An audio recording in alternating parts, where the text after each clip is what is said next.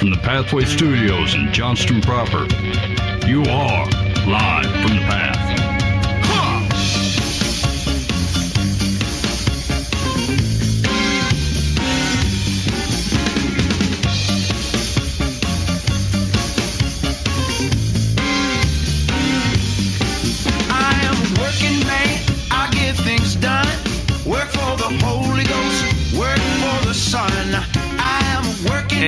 listening to Live from the Path. We're coming from the Pathway Studios here in Johnston proper. Oh yeah. Now I'm gonna wake Whoa. I gave it a shot. It just felt wrong as it happened, but I really wanted to see what it felt. I make the intro noises around I here. know. I just I wanted to try it out. It just it wasn't good, but like I don't know. I gave it a shot. Okay, All right. Well, there you go. here's what I got going on the show uh, this evening. Thank you for the long sabbatical. Uh, uh, you're, I mean, you're welcome. Kick the tires, light the fires, Big Daddy. I don't. know. That doesn't have to happen that way. It didn't. It didn't, and I regret it. Uh, Drove oh, past a place called Big Rapids today, and I asked my wife if she'd be willing to turn that into a call sign for me, and she said no. Like, she won't refer to you as Big Rapids. hey, We were passing a place called Grand Rapids, and then 20 miles later, we're at Big Rapids, and I was like, they used to call me that in high school.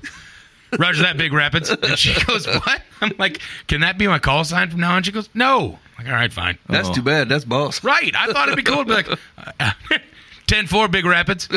Nope, didn't happen. I don't know. I might be willing to pick that up. Yes. Yep. Yes. Okay. Uh, so on the show this evening, so one, Buva has a question. Ask the pastors about what is it, Job? Job. Okay. What, what's the premise? What's the question? What the heck, man? Like, uh, so I, I'm, reading through it and um, trying to take in some context about the book. Yep. Of I understand that it's like the oldest book that we have to be understood to be like written down, as far as I know. Like it's the oldest not, uh, chronologically written book of the Bible. Yes. Um, I don't know what that means for the context of it, but another thing I've heard is that it seems to be like set in a weird geographical setting. Mm-hmm. And so, like, Job is from the land of Uz, I believe, I remember, like Uz. Yeah. Uh, which is not really talked about anywhere else or on a lot of maps. Um, not saying it's like some far off distant land we don't know where it's at, but like, just seems to be super far removed from the rest of the biblical text of what's going down. Yeah. Um, and uh, there's there's some contention of understanding. Um, literal uh, methods of writing and stuff like that of is job an actual story uh, that happened. Like there was a dude named job. Everything in it is true or is this a story that could be used for teaching kind of like a parable Like a parable. Yeah. Yeah. yep Yeah. so that's that's what i want to talk about Okay, and I, so uh, we'll get to that, and I think you can probably throw Jonah in the same bucket um, for similar reasons. yeah yep Um. Yeah, and so I think so. The, I think the, the core question is: is that like, is there? How should we think of these stories? Are Mm-hmm. Yep. they parables? Are they? Uh, re- do we know that they're real and firm? And how would we know? What type of evaluation would we do to get? Right, that? yep. Okay. I think that sounds good. Every time I read Job and it says he's from the land of Ooze, I instantly go, Oos, Oos, Oos, Oos. Like it's a techno dance dance town. I went into this thinking, I don't know, like I'm not very smart, and like sometimes I, I I I have difficulties with biblical writings, and then I remember that my buddies start doing house music whenever they read the Bible. See, I, I think of a Tin Man and a, a Scarecrow. And I mean, I just think of it as a book of the Bible, so that's fun. What? i- I mean, one out of a hundred, I would not have come up with either of those two references. it happens to me every time. What time. do you think of every time you read Job? I don't know. I thought Satan's just walking around the earth to and fro, and He's says strolling in. it twice. Oos, oos. Where you been, Satan? Yeah, don't Germany. shut the door on my tail. I've been at a house club in Berlin. Why is it so dark in here? Okay. Ah, all right. Uh, Boov also ran and had some uh, deconstruction conversations over the weekend. Yeah. Um. Uh, went, met up with some friends uh, that uh, um just got back a couple years ago from some some big time like years long missions and uh, had some hurts. Um, that went down like some really rough stuff went down, and we were talking this weekend, and they felt super comfortable to just kind of bring up some stuff to me.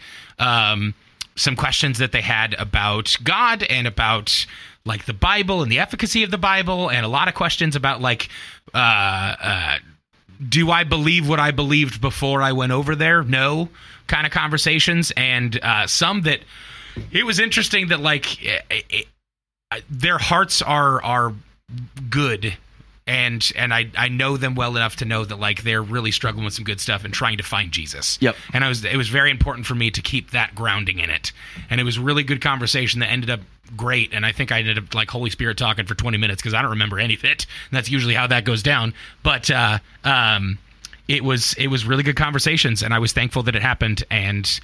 I'm very thankful that the Lord has had me doing some of the stuff that I've been doing over the last couple months Yep. to be able to be in the place that I could have those kind of conversations. So it was a blessing to me. It helped keep me grounded with a couple things that I also wrestle with, and it was just it was a really good conversation. But it's the first time I've ever had to deal with that kind of like deconstruction conversation of like we're Yeah. not the same as we were, bef- were beforehand. So Okay, yeah. So maybe w- without giving away too much, we'll, we'll pick up the Yep. conversation, kind of talk about like what types of things are we struggling with, and, and that kind of stuff. sounds good. Okay. Uh, also, and we, maybe we'll kick off with this. I was um, okay with two things. So, does you remember, Boova? You would, I probably because you. I think you looked at this recently. There's a spot where like um, Saul ends up like naked prophesying. You, guys, you guys- do you recall this story, Dan? Does this jump any bells? It's from First Samuel. Here, I'll, I'll just read the tail end of it. Okay. I don't want to listen to this smut. so, so He was a tall man. Saul Saul's trying to kill David. Uh, he escapes. Saul goes to his daughter, who David was married to, and is like, "Where'd he go?" and she's like, "He deceived me. He didn't. Uh, No. She told him. She told him to flee. Uh, and but she's trying not to catch the wrath of her dad. Okay, so it says. Yeah. So David fled and escaped and went to Samuel at Ramah and told him everything Saul had done to him. And then he and Samuel left and stayed at Naioth. Um, and Saul finds out that he's Naioth and Ramah, and he sends agents to go find David. However, when they saw the group of prophets prophesying with Samuel leading them, the Spirit of God came on Saul's agents, and they also started prophesying. So, like, they find him. There's a bunch. Now, now here's the thing. Whatever you may, whatever box we've tried to put like prophesying into modern day, the vision here is just dudes who are like, like, like doing the most wacky version Yeah. of prophesying that you can think of. Like this, that is the vibe that we're getting here. Like they're doing it. These guys come, uh, come accustomed, and then they start doing. It's it. like a flu that they caught. Yes. Yeah, yeah, exactly. So I mean, I'm just saying. So like, as much people you think that's crazy what these guys are doing. I mean, there's some context to where they might be getting it. It happens. Okay. Then Saul himself went to Ramah. He came to the large cistern and at Seku and asked, "Where are Samuel and David at Naioth and Ramah?" Someone said. I like this random someone. So he went to Naioth and Ramah. The Spirit of God also came on him, and as he walked along, he prophesied until he entered Naioth and Ramah. Saul then removed his clothes Yep. and also prophesied before Samuel. He collapsed and lay naked all that day and all that night. That is why they say, Is Saul also among the prophets?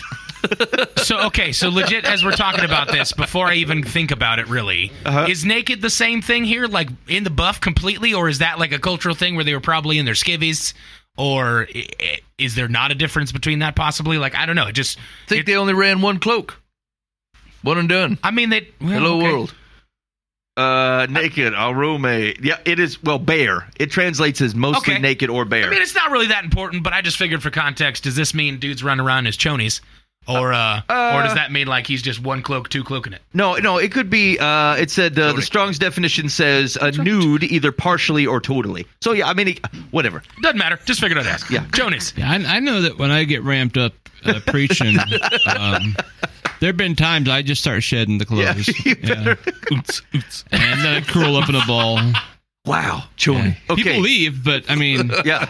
I like do I don't want to be here for this prophesying. Here's what I'm going to tell you. If you fellas going to prophesy in the prayer room, you put up a sign for the next guy coming Knock, in. think- knock real loud. Now, in our That's why the modern context, locked. like we would take it like the opposite way.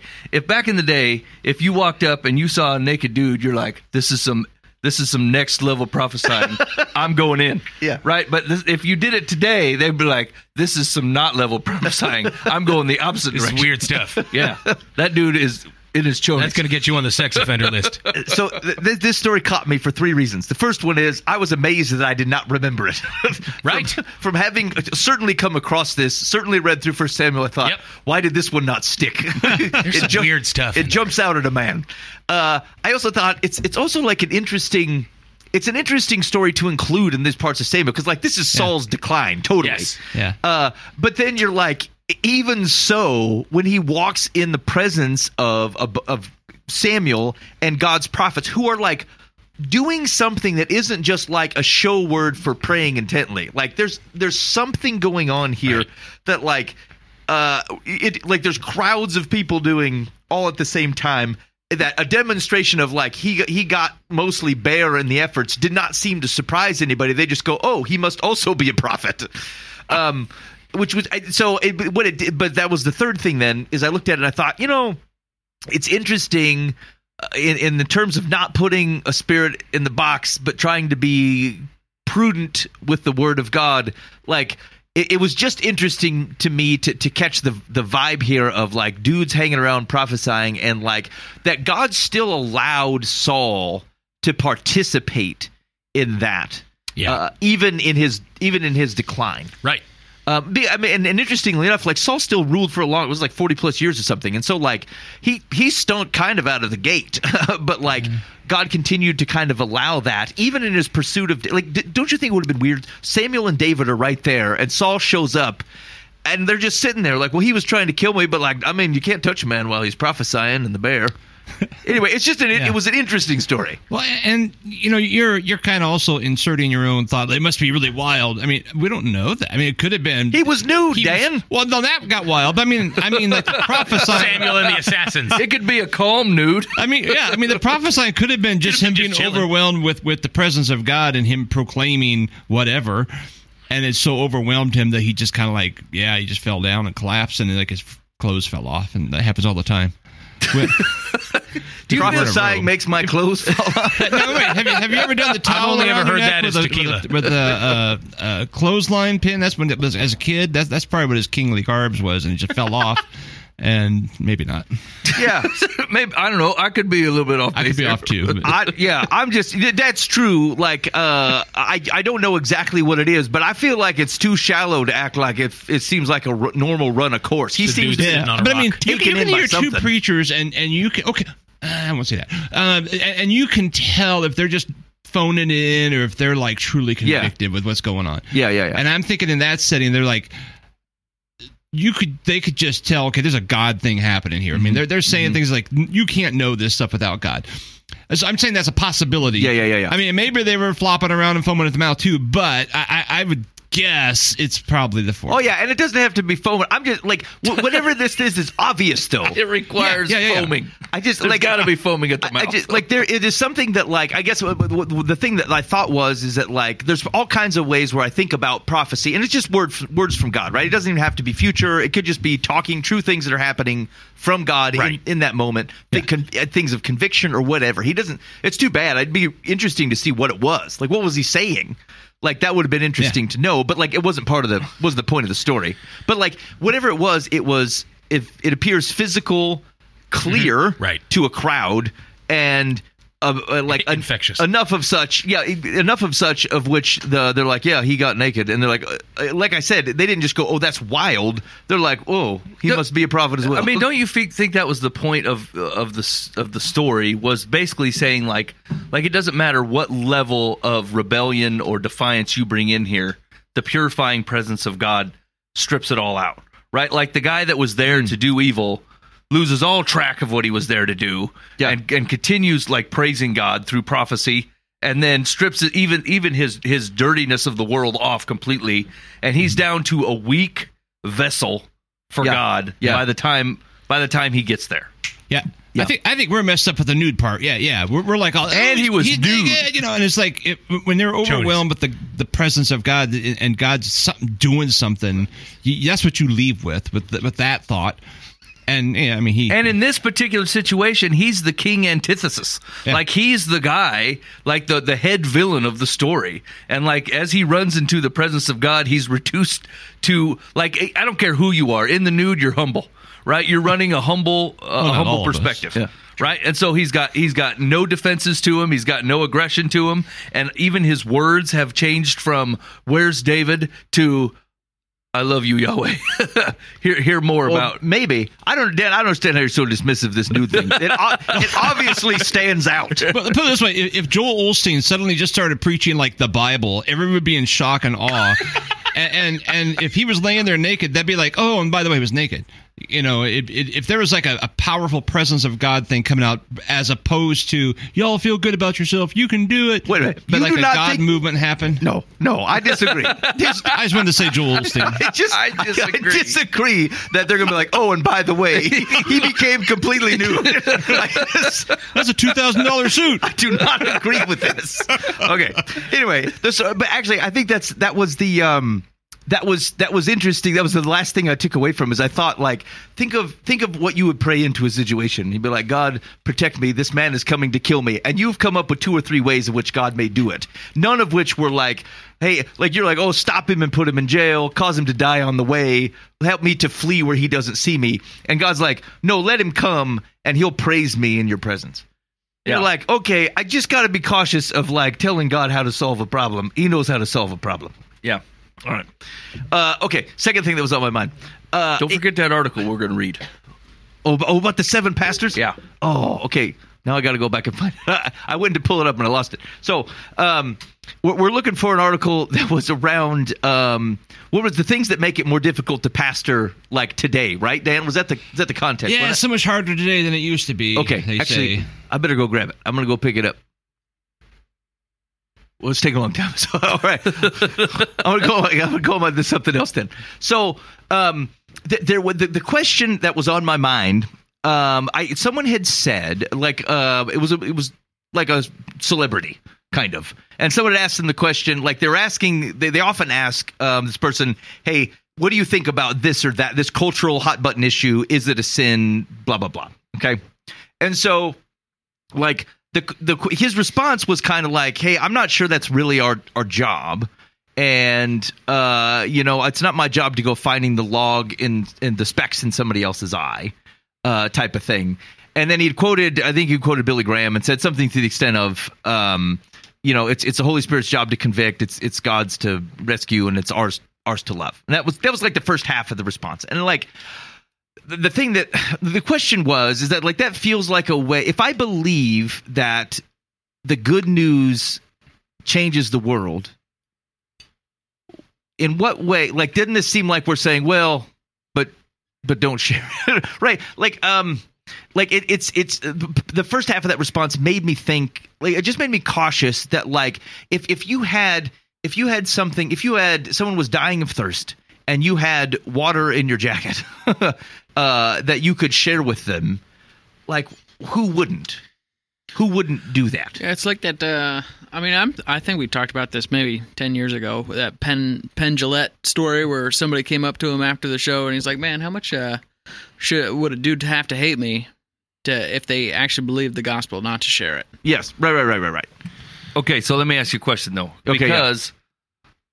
I think part of that is uh, can be if viewed through the right right lens. I think that's right, but like part of that is assuming that you're the changer of that situation. Like the words you're going to say is that even if it's even if they're biblical words, right? Like, but don't you believe that's an action of the Holy Spirit that allows that change in person or someone to have ears to hear for anything you're saying? How many Bible verses have you ripped off like in your whole life that have completely fell flat and did nothing? Did absolutely nothing. They were good sound teaching. You bumped it right out of the word, right? You hit them with John. You said Paul said this thing. It's totally apropos for this situation. You said I was built for this. I just recently read this, and then you fire it out, and it does nothing. It does absolutely nothing. Uh, sure, but like, but in that same regard, think of the letters of Paul where he's quoting Jesus. Like he seems to think that the use of the words that Jesus has used, that um, and directing and and telling people those things is important and valuable and helpful to them. Yeah, I don't I don't think I disagree with that. I think that when we're I think that you can think of throughout your lifetime examples of where you've said you said nothing biblical. You just gave good counsel. Yeah, It had characteristics of God in it, but whatever, you nailed it. And it it seemed to have wings and meant something and people Yep. held on to it and it changed. And then you've quoted Corinthians and they're like it didn't matter at all. So like it's it's a it's slightly I, I hear what you're saying and I'm not trying to downgrade obviously that we're gonna say the things that Jesus said, right? But like uh I think there is a little bit of a misstep that you think that you're gonna plan this thing out or that there's a there's a there's a way that you're going to do this thing that's going to have a success to it as if you're the person that will make the difference. And in those Paul situations, like that, those are letters being written to to churches that he was a part of planting Sure. and teaching. Yep. And most of the time, he sent them with people. Yep. Like, hey, I'm also sending these to you to to be around you and encourage you. Right. Like, Yep. it was a much more personal thing than uh, uh, a, a national article or or podcast or whatever Yeah, yeah, yeah. being sent out to the masses, right? And like I, I know I know the opposition to what I'm about to say, but like in in this situation, it feels less like point, pointing out something like these hot button issues and then like how God would would truthfully believe in them and and state them as as His law and like how we should be doing things, right? Sound to me feels less like I've got water and I'm next to the person that needs a drink.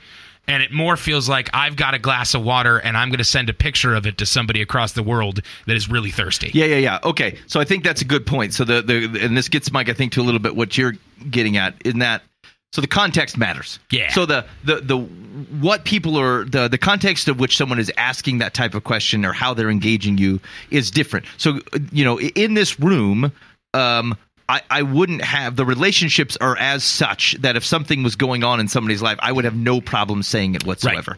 And I would point you back to things that Jesus said to be clear that this isn't me trying to say, here's my opinion on their life. This is me going, you trust Right. Jesus. Jesus said this. Yep. That should otherwise help guide you, right? And so that the context of that, just like the context of Paul's letters, um, is different than someone is is is saying, "Hey, I want you to answer to this." Now, but the, the but this isn't just. I think it's easy if we just said, "Look, these are like um, antagonists, atheistic antagonists," right?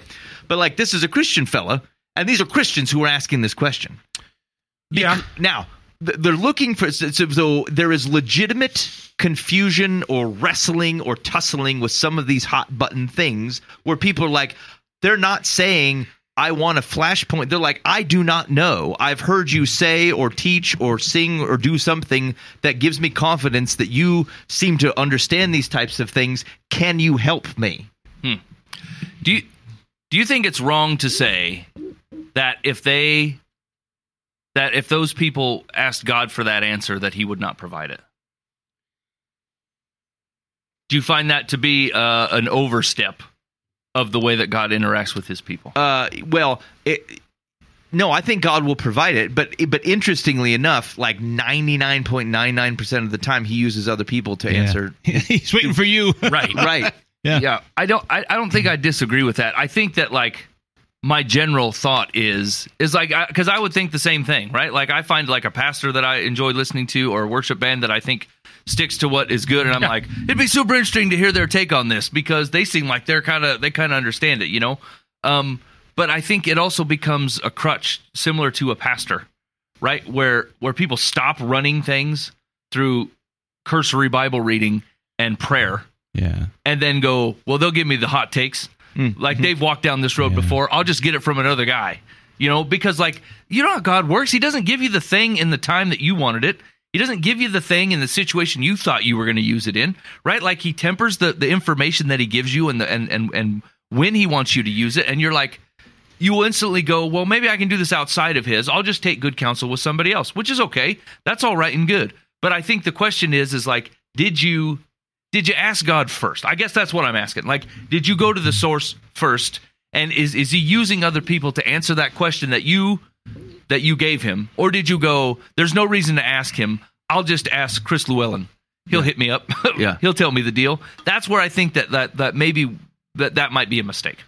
Here, I, I think I think the danger of the entertainment industry, whether it's uh, a a musician or one of the you know rock star megachurch pastors or anybody, it, your success is determined on the size of the crowd or the the number of whatever you sell. Uh, the popular number of voices, or number of uh, eyes on the if you have a TV thing, you know the, the stuff. Yep. Yeah, TV And- thing, Dan. We're with you. and, and and we we have lost the edge in American church as we all want to be entertainers. I mean, even the small church dudes like I got to become the big one, right? I would make become the mega, and and so we we have turned our back in many ways on hitting the hot buck hot button issues because we don't want to be offensive. and and as opposed to Jesus, who, who you know called people up and said, "Hey, here's the stuff. Now, why don't y'all leave if you can't take it?" You, you know, he, he was the the anti-crowd guy. People came anyway because because truth is compelling, and and a, and a Messiah and a Savior who will forgive my sins. Man, I'll I'll, I'll yeah, I'll keep hanging on, but some people won't. And it's like it's tough to lose those sales or those seats, you know, butts in the seat for the church or or clicks on the website or whatever there is they're looking for. And and so we we in many circles have have shied away from really answering what scripture says about things. I don't want to offend anybody. Yeah, yeah. So I mean, the question is, is it gets back to the context issue. Is that like, do Yeah. I believe that the truth of Scripture is a salve? I do. I do think that. Um, but if I take a tube of salve and smack you in the face for it versus I put it on the wound, it's going to come across differently. And so contextually, there is there's probably two things. They're like, what, what who are we talking to here? What is the audience? What are they like? How are they going to, to, to take the thing in that we're that we're saying? Um, but uh, conversely, like I have nothing else to offer if I don't have the salve. Yeah. that Jesus. Like what? Like my worldly wisdom is is nothing. You put salve on someone who believes in the salve, they're gonna they're gonna put a wrapping around it and protect it. You put it on a dog, it's gonna lick it off. Yeah, yeah, right. Okay. So I get, I get what you're okay, saying. good. I'm just making sure you guys taking it in, Dan. That was, beau- wisdom. that was a beautiful moment. Yeah. So Yeah. Okay. um I so, licked the serve. I am no longer healed. Mike's the kind of guy who do that. so what's interesting is I suppose is that like if we were pressed with the same thing because maybe I mean let's just say somebody came and like wrote to said life in the path will you tell us how to think about this particular thing I can't think of a situation where I wouldn't answer it Yeah, because we don't care though. yeah I mean, we care about the answer. We don't care if we have. Oh, we just lost two hundred thousand Yeah. subscribers. Yeah, Oh, so here's the thing: is though they care about that because it's assigned to people, right? That's why it's such a tough slog. And it's like, cash. like it's the it's. I think it's more than that. I think that that people like the reason like take the hot button issues that that culture is dealing with at the moment. The reason anybody wants to continue to talk about them is because there's people that are trapped in it. Yeah. It doesn't matter the fa- what brand of sin someone is trapped in. As Yeah. soon as you figure out the brand of sin that someone has got lost their freedom to, now you're like, well, let's talk about that subject as a whole, as if there's some black and white or some gray to it. There's no gray to it, and you know there's no gray to it, right? What you're really trying to say is, I know this person who is a slave to this. How do I even talk to this person? We're not talking about the thing. Everybody knows the thing. God has already said, no, that's not what's good for you. There's not freedom there. And then they got snared by it, and you're like, can you tell me your take on blah, blah, blah, blah, blah, blah, blah? Because you think that you might glean a little information to have a conversation with your friend Craig. That's what you really want to know. It's the people that are gray. Yeah. And they're trying to make the sin out to be gray or have some levels to it so maybe you can understand it better, and you can't. You got a people problem. Yeah, I think that's I think that's true. And so like I now I would say there are there are situations where like in this context, presuming that if you like if you're listening to the program and you're saying, "Hey, what does the Bible say on this thing?" I think we should be able to I've, as Bible teachers, as people who love Jesus, who, who I think the truth is a salve, I think I would I would tell you that does not prescribe how you go about interacting with someone who is struggling with that thing or having a, a, a situation. Like just just because you have a true thing it does not mean how you go again contextually how you go about interacting with someone in regards to it. Like that that is more kitchen table stuff. I think that's i think it's a miss to act like you can just like chuck a bible into someone's you know living room and go see I told you, like, like you didn't meet Jesus there, and like I think, again, when we're answering questions, I'm presuming, for example, there's a background that we agree on Jesus. We agree that Jesus is good, and that I can find something He says and not have to redo the Sermon on the Mount for you to understand that Jesus says these things because He loves people. But like that doesn't mean that's the context to which you're entering in, and so like. I don't want people to get a half bit of good news simply because I was too lazy to do relational work and background understanding of who Jesus is and what he's after. And so, if you're using the answer to some sort of hot button thing so that you can convict somebody, then your heart is bad. Like you're like if that's the thing that you're after is that they know they suck, then your heart is rough and you shouldn't participate in those types of things. I think the Holy Spirit will do conviction work uh, as you meet Jesus, as you hear Jesus say good things and you trust that. The Holy Spirit will shake all that stuff up around in you, but and it but it still is incumbent upon God's people to follow and treat His truth as salve. But like again, sometimes the con- you can do less contextual work in the church than you have to do elsewhere. And I would say that it is your liability if you're going to answer talk about something that's hot button that is not say within the five guys in this room here. Then I probably have contextual work to do. And, I, and if you can't do that, then you shouldn't get yourself in the conversation. Uh, yeah, I think that's 100% right. Right? Like just because they've said a true thing, like I have I have plenty of people I know that are in the homosexual lifestyle, right? I don't want them having that conversation with the Westboro Baptist Church. I don't. They're terrible. Right. You know what I'm saying? Like they I think they they say a true thing kind of in a horrible way, not attached to God's heart at all, but they do say a true thing most of the time. And so like but I would never want them to think that that's the way God views them, right? Because of this thing. So like it really does boil down to it's a people conversation. And people want to know for one uh, one a very good and loving reason and two for a nefarious a nefarious terrible reason one they have someone in their life that they want to be able to try to have this conversation with and they can't figure out how to do it and they feel like they're messed up and they can't see straight and they can't get their ducks in a row and they're like i just hope that someone will give me any bit of wisdom that i can not really own i'm just going to turn around and fire it out and hope it does work right Yeah. that's what they're trying to do it's a foolish way to it's not going to help right this is a you need to you need to pray this is a praying situation for you and you need to double down on that the other person just wants to get this fact so they can go attack people with it and that is not the love of Christ either, right? They just want to hit somebody with a bat and go, I don't struggle in that way. I don't struggle at all. In fact, you're the worst. And then here's all the reasons why. And so, like, neither one of those games we, we want to be involved in. Yeah. Neither one of those things are good. Yeah, yeah. Yeah, so I think we can have grace on the context of what you're dealing with, but like given the pressures um, within our society that, that have always been, it's not unique to our society of like, here's the thing that God said is good and true. Here's the thing that the world around me is telling me. I don't think it serves us well to not be able to be uh, to be inarticulate around things that that God says is, is are good. I think you need to be able to speak to that. Yeah.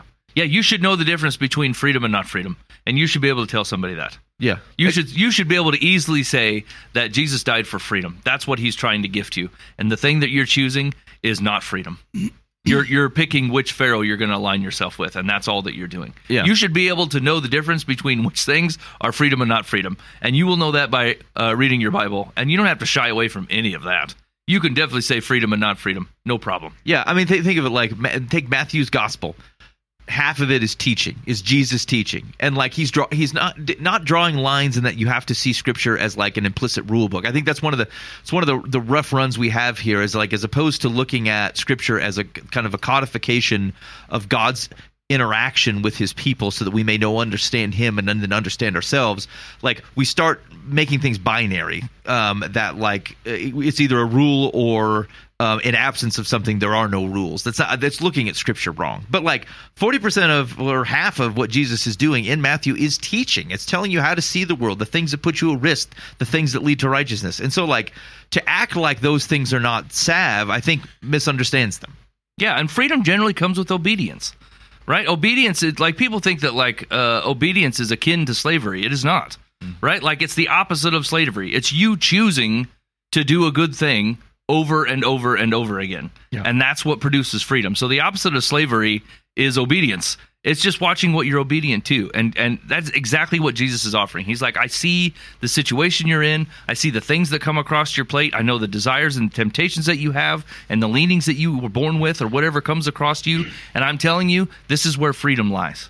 And that's what he is offering. If if it is so easy, if you want to break the whole thing down to somebody that doesn't know Jesus at all, we're talking about freedom and not freedom. And Jesus is all about freedom, and he wants you to choose it through him because that's where ultimate freedom is co- is coming from. That is the best way to, tr- to start that conversation if you feel like you have to have one. Yeah.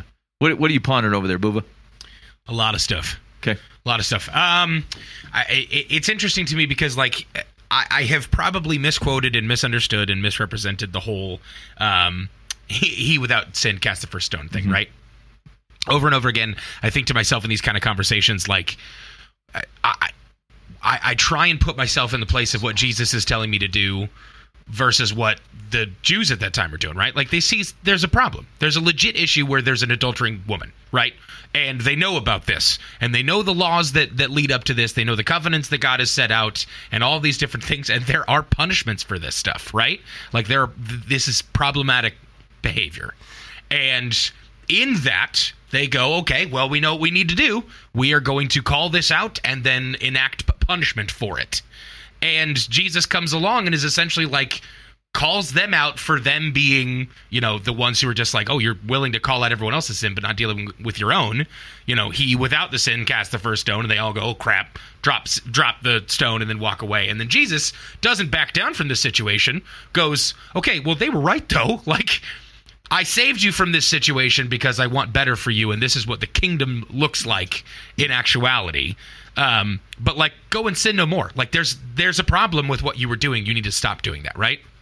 And so I struggle with these kind of conversations in that light because I think to myself, like, am I the person that's supposed to be calling out this kind of sin in that context, right? Like if someone asked me on an Instagram live and I'm talking to 20,000 people, what do you think about homosexuality? There's an answer. There's an answer that I would want to give, but like It's not freedom. but do I feel like in that situation, even though I do know the answer, would I want to call that out because I, I yes, it's true, but am I actually gaining any ground for the kingdom by doing that, or am I pushing people away because it's just it's a statement that they're going to take and they're going to run with and go, oh, it's just another person that hates us. It's another person that that's just representing that God has this rule book to follow and doesn't know me, doesn't love me, and things like that. If I were like we've talked about kitchen table conversation, a friend comes up to me that I know, or even a person out on the street comes up to me that I don't know, but I can have community with after I give this kind of answer, I would feel much more comfortable giving that answer because I know that like I have the opportunity to back this up with a there is an answer to this that's black and white. Yes, but let me tell you the the context behind that and why it's something that's important. Like Yeah. let me represent a God that is much bigger than just the question that you're asking. Now, I, I think that is interesting because I, I think gut sometimes we're like, well, yeah. I mean, are, are we not? Are we dodging truth if we don't say the thing in front of twenty thousand people? Hmm. But like, I want to, I want to, I want to present you the thought that like Jesus often dodges this very situation. People are approaching him and they're saying, "I want you to." an-" They, they're, they're Right. trying, they're trying to trap him. Yes. for the purposes of the crowd to get people to, to get hosed Yep, off about right. the things he's doing. And 'Cause they will. and what he answers, he, he answers those things, but he answers them in a God's relationship to someone, character of God stuff, Super subversive. not not sin, not sin question. And so, like, I, I think we do have to be super cautious of like, hey, if if the belief that says, look, any situation, if someone asks you a point blank question, you have to give a point blank answer, or you're dodging the gospel, Right. Because like, I, and we talked about this a little bit, I think, prior to the show, is that so when when P- Paul i interacts with his context, when he's in that Garden of the Gods, and uh, he doesn't mention Jesus at all, he takes their religious context Yep. and then points them to God using that contextual information.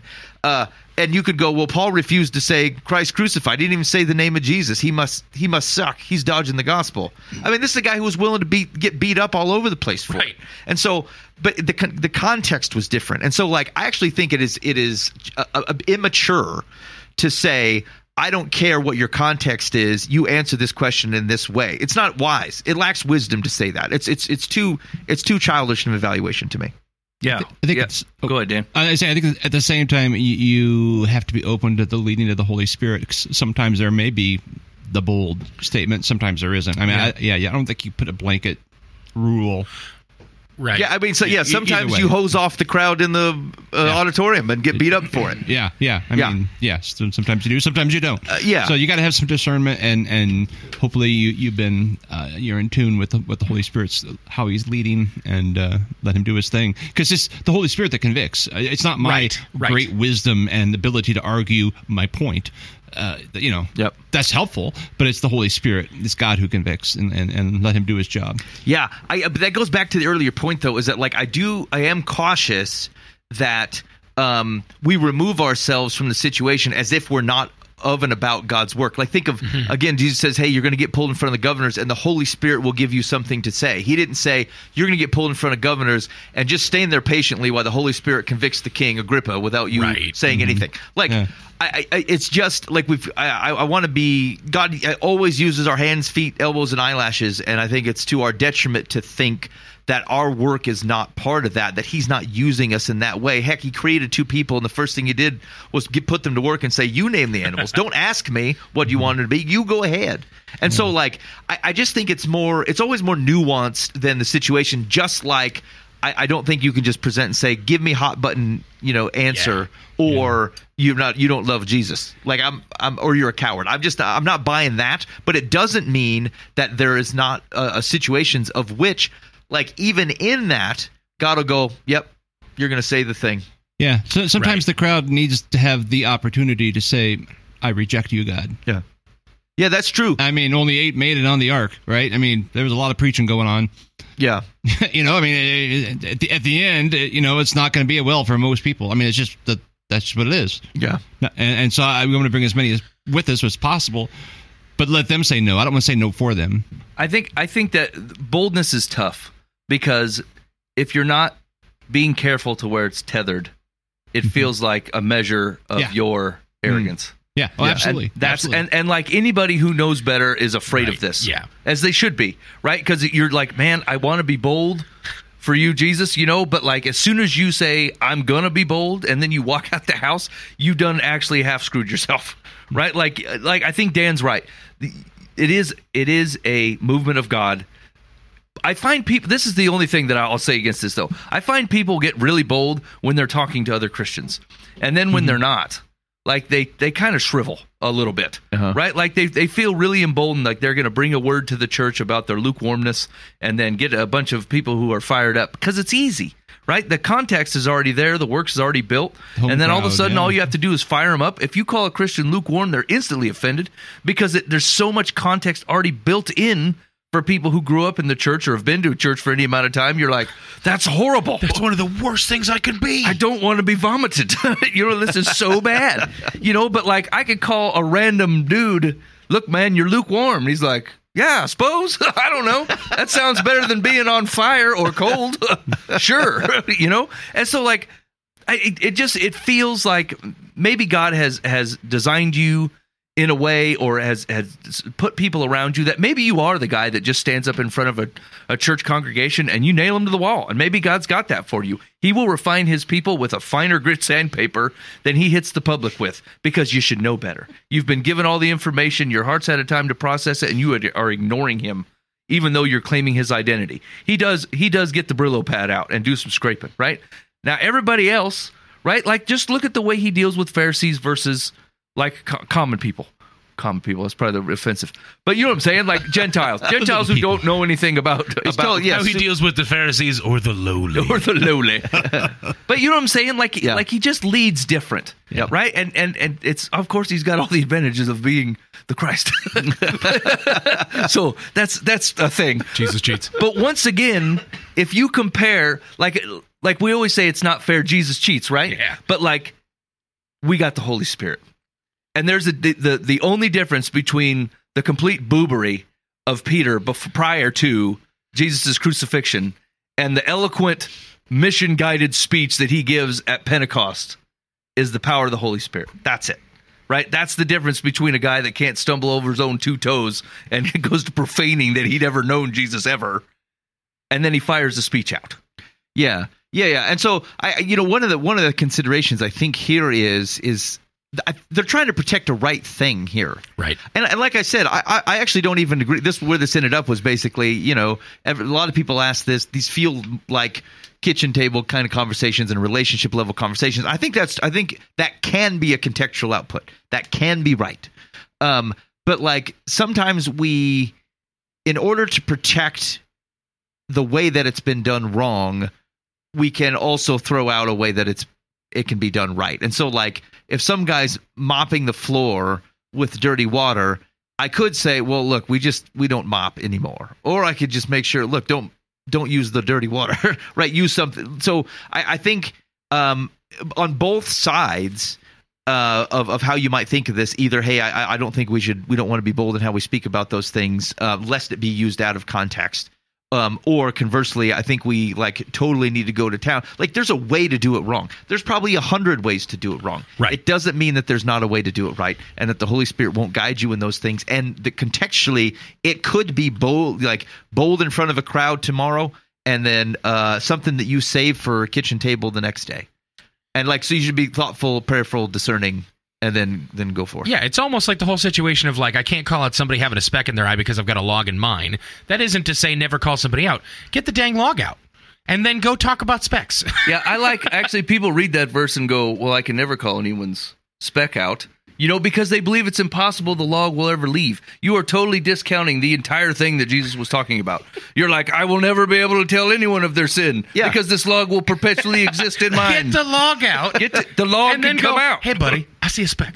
I think actually Dan was talking about that. Uh, Dan, I cut uh, cut some one of your reels today. Oh yeah, yeah, yeah. yeah so like just talking about like we get we get somehow comfortable with this thought that like hey sin just doesn't ever go away or stop I sin all the time. it's crazy right right right jesus didn't mean to say you have a perpetual log in front of your eyes it's just like be humble and rightfully acknowledge that thing and then you still go hey fella you're gonna trip over yourself i feel like i just wanted to warn you because i love you okay all right. Hey, maybe you got any thoughts on that? Just let us know. 515-517-00 uh 85. It's just uh I- I think it's one of those things that we're talking about witnessing at work and all kinds of things where it feels like there's a tension.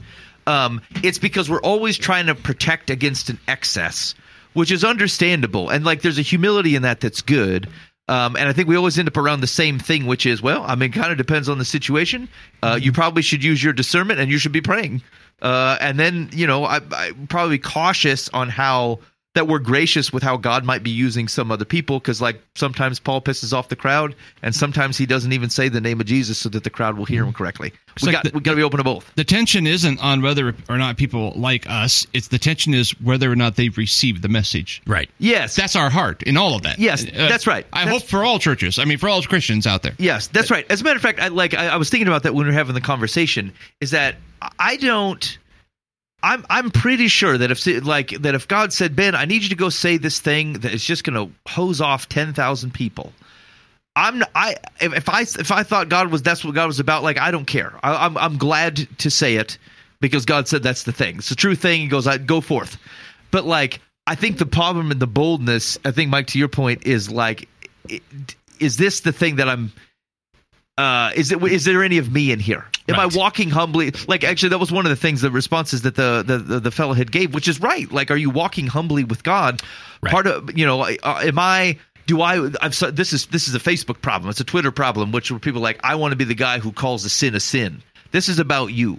Right. This is Boldness a- for your glory. Yeah. Now you could have a humble guy who's walking with Jesus, and Jesus is having do this kind of thing because his heart's in the right place, and to some effect, it's a completely different situation. Tweet may be the exact same tweet, Yeah. right? But like, it's a humility problem when like you become when you feel like you became the world's Holy Spirit and the world's King and Conqueror. Um, and you're doing it because you want someone to grind, not because you're looking for the rescue. Because Jesus' purpose of these things is to call you into goodness and freedom. If that's not your heart, you need to stay out of the conversation. Yeah, you're not going to beat God to the punch of calling us into sin. He already did that. Yeah. he already nailed it. And if that's any comfort for you, like I know you folks are struggling with some of these rougher conversations, uh, the conversations indeed will take Holy Spirit and they will take uh, some humility on your part. But the situation, it's black and white.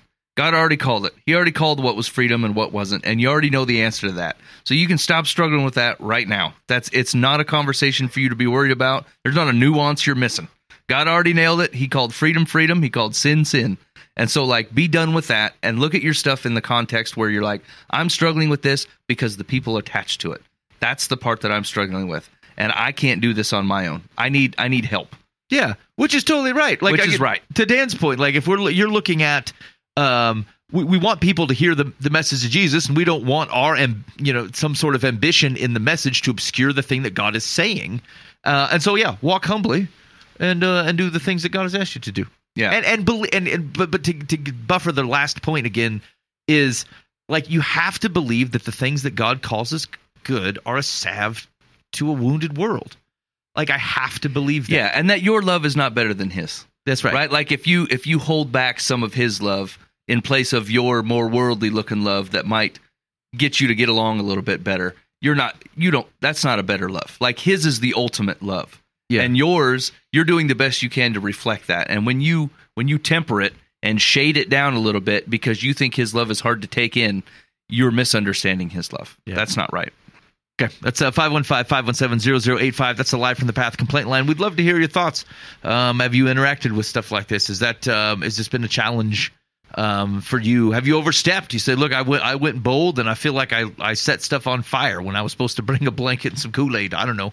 So, live from the path complaint line 515-517-0085. All right, we're gonna do. Um, th- there's an article: seven reasons pastoring a church is harder today. And then uh, Buva's uh, talking deconstruction, and I think we will have set up a fine program for this evening for you.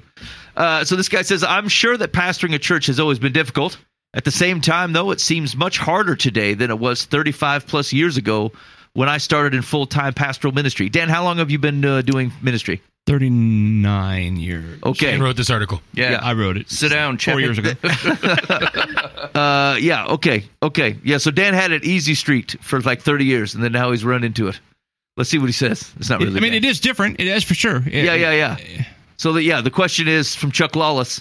Uh, in what ways is it harder? I don't know. Okay, so Dan, I think you read the article, but like, so maybe this question, I don't know if it'd be for anybody else in the room or not. Like, can you think of ways of which you think, okay, I could see where that could be more difficult today versus say 30, 40 years ago? Yes, I was trying to The find internet? it again. Um, what's that? The internet and all of the accesses to so many things because of it. Well, uh, yeah, I mean, honestly, like like the comparison game uh, of back then, it was like, hey, I get tapes from Charles Stanley or something, and you know, you get them mailed to you on cassette tape. And then, then be like, well, he's a better preacher than you are. Now it's like there's nine thousand blogs you can listen to every day. So there's uh, people with full, you know, full time staffs helping them put sermons together. They're all quality preachers. So that that the comparison game does. I mean, I I usually it doesn't psych me out, but it uh, it's different, definitely different. Yeah. you know, what I'm talking about you, you're looking like what? yeah, No, I just I have no clue who Charles Stanley is, and And he just died recently, but for yeah. for the for the sake of giving the context here, for some reason I thought you were saying Charles Stanley was where you got like nudie tapes from. And like you ordered, you, What? Like Only when I he thought you were saying in the context of like internet and like access to things. The comparison game. I Oh, he was like a- I had a- a well-known preacher, I thought yeah. you were saying like you would have dad. to order from the Charles Stanley, which was some like well named, like fronted experience of, of some gross content that was on videotape. Yeah, I'm okay, sorry, pulled I don't know why I went there with it, but I did. I apologize to the memory of Charles Stanley. Yeah. if you're offended at the Chuck Stanley skin collection from John Boover III, that's 515 That's perfectly 517 acceptable to be mad at me about. 0085. I'm so sorry. Okay. keep going. Okay, so it, so internet, so like I, the um, the comparison game, yeah. you know, something they, they, yeah, that. Um, I'm just just the receptibility, like like culture has shifted so much. Uh, where 40 years ago you could say sin is sin, and people would be like, "Well, of course it is," you know, yes. And now it's like, well, you do you, you know. It, it's like that's your interpretation, that's your. Yeah. Uh, I have a different truth. So culture has shifted dramatically.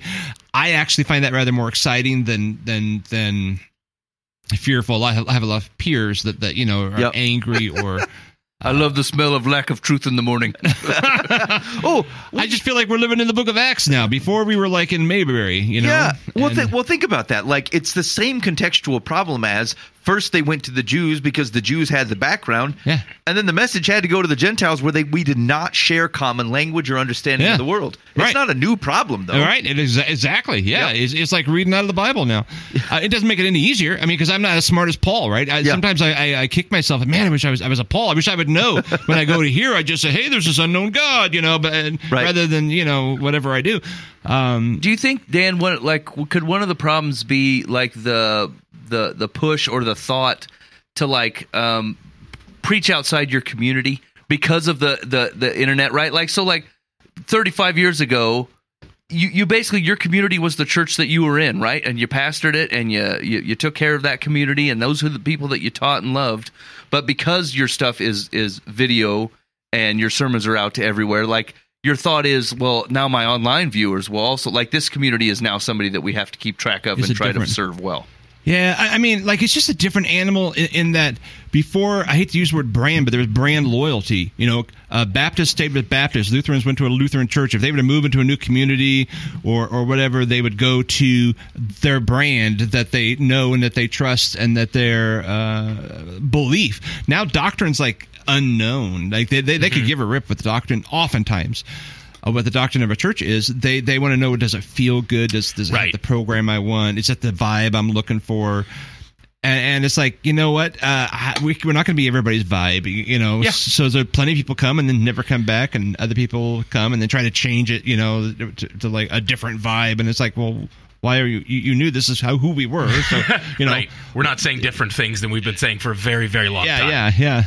Do it's disappointing, like from a pastor's point of view, to see people who will go to uh well how do I say this nicely?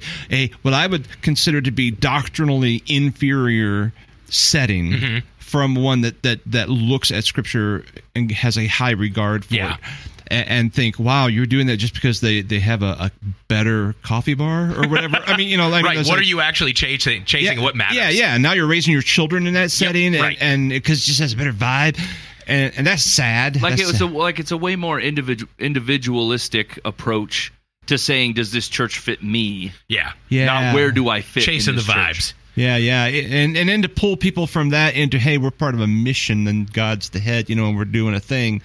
Uh, it, it's more challenging. When before it was just a given. Right. Um, Do you find that there's a difference in, uh, I suppose, like societal thought nowadays feels different from 40 years ago when it, it was a much less question everything society, whereas today, Yeah. like everything is questioned by every person. The kind of things like the church and the Bible that have stood for so long, 40 years ago, may not have been on the chopping block at all times whereas now whether it's access to content whether it's access to a more push for for individual thought or push for the question everything mentality where the basic things that we've known and thought for a long time are on that chopping block of Yeah. well I'm going to question the, the concepts of, of marriage. I'm going to question Yeah. the concepts of family. I'm going to question the concepts of what is faith, what is religion, who is God. All these things really are constantly on societal chopping block now. It, it was not uncommon 40 years ago to see people driving around with bumper stickers that said God's the Bible said it or God said it I believe it that's final something like I mean Yeah. literally bumper stickers and today you know you take that da- same uh, bumper sticker it'd be like God said it I'm not really sure and eh, you know it's a moving target I mean you know and you're right it, it's everything everything's up for debate now and and so uh it, it's hard. You don't just quote a Bible verse and have people go, "Oh, okay, now I get it. Now I believe." They're like, "Well, so." Right. you know there's That always been that segment the way that it used to. but but it, that's the the the vast you know all right let's see what the let's see what the seven things that chuck says yeah yeah yeah i can't even remember what they were Yeah. So uh, Chuck says these are the seven things that he's believe as uh, why reasons pastoring a church is harder today. Uh, one, the internet has influenced the church. Uh, church members now face pornography that comes to them. Angry members create websites to attack church leaders. Even pastors may be tempted to claim as their own somebody else's material found on the internet. Especially when is internet capitalized? By the way, is it a proper noun? The The internet. internet, yeah. Yeah, the isn't, but internet is. I mean, I think you're talking about like a, a, a concept that could be an idea, a noun. He capitalized it, and I, it looks weird to me. That's what I'm All saying. right. Unnecessary Hey, colon. Mike, it, it happens when you sit in that chair. You start criticizing the grammar. Internet unnecessary capitalization. anyway, uh, people are claiming their own material found on the net, especially when church members now compare our preaching to heroes they listen to on the World Wide Web. So, to Dan's point, uh, yeah, very much so. Um, I guess I didn't think about uh, people's access to what we would consider evil, right? Like, mm-hmm. like you, Oh, yeah. like before we kept it in dens of iniquity. You know what I'm saying? Right, Like, right. if you're going to do something on the uh, uh, on the grayer side of life, you'd have to go to a place where grayer Yeah, sides you do that behind the temple. Right. You had dad's, a- dad's had different- magazines are over there on that top shelf you can't reach instead of getting it mm. from Chuck Stanley. I wasn't gonna say it. I'm sorry. Oh, I'm so man. sorry again to the memory. I'm so sorry. Right, you had to have a d- like a third vehicle, and that's when you used to go to the nudie store. Like, you didn't take your own car, Right. unless Right. people see it. Not to take a quick diversion, but I can't believe people are still going to this adult bookstore. You know what I'm saying? Like, it seems to me this stuff is free. every on the time i drive by i look over and said man there's a car I mean, it's just Like, it, parked drove- right in front, facing the road. yeah it's just like I drove past like four lions dens on a 10 hour drive today, and I, said- I every time I st- pass one, I'm like, Why is that same creepy old box truck there at every place? I want to go just It's to see the what's in there, but no, I it's the don't. Same freaking 1992 Chevy Silverado that's at every single one of them.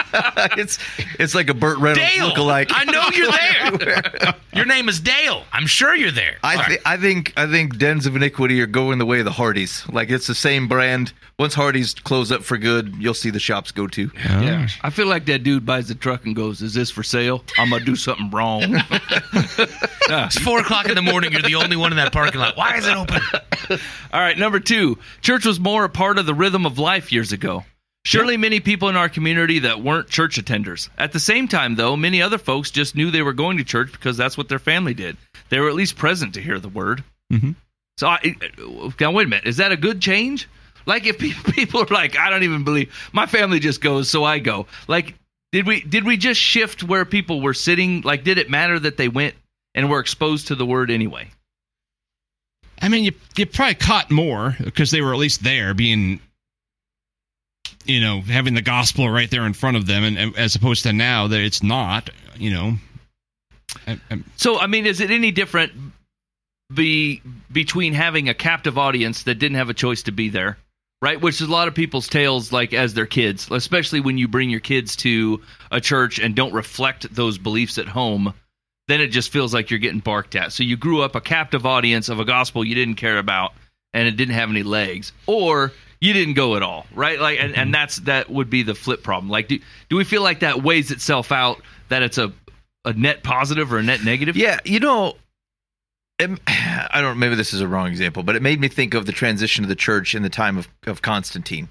It you would say this is easier to lead a church because it is now uh, accepted as part of the culture and part of its values are reflected here and there and Right. some of the things that the government does similar with the establishment of the United States but it does not mean like it so it, it may be easier to do but it does not speak to the effectiveness of the church Right. or the actual prevalence of the gospel like we may have just picked up some costumes because now it's easier to do so as a matter of fact i would contend that the um, codification of the church under constantine was significantly detrimental to the spreading of the of the of the true message that Jesus was bringing. The the the court um, the shadings of it, the fact that more people would be able to tell you, "Hey, I recognize that from the Bible," or "Here's what sin is," and all the things. Like they could pass the quiz, Right. right? But they didn't recognize that they actually they're not needed a in the kingdom. savior, and so yeah, because I said the people who are in are more in. yeah, I mean,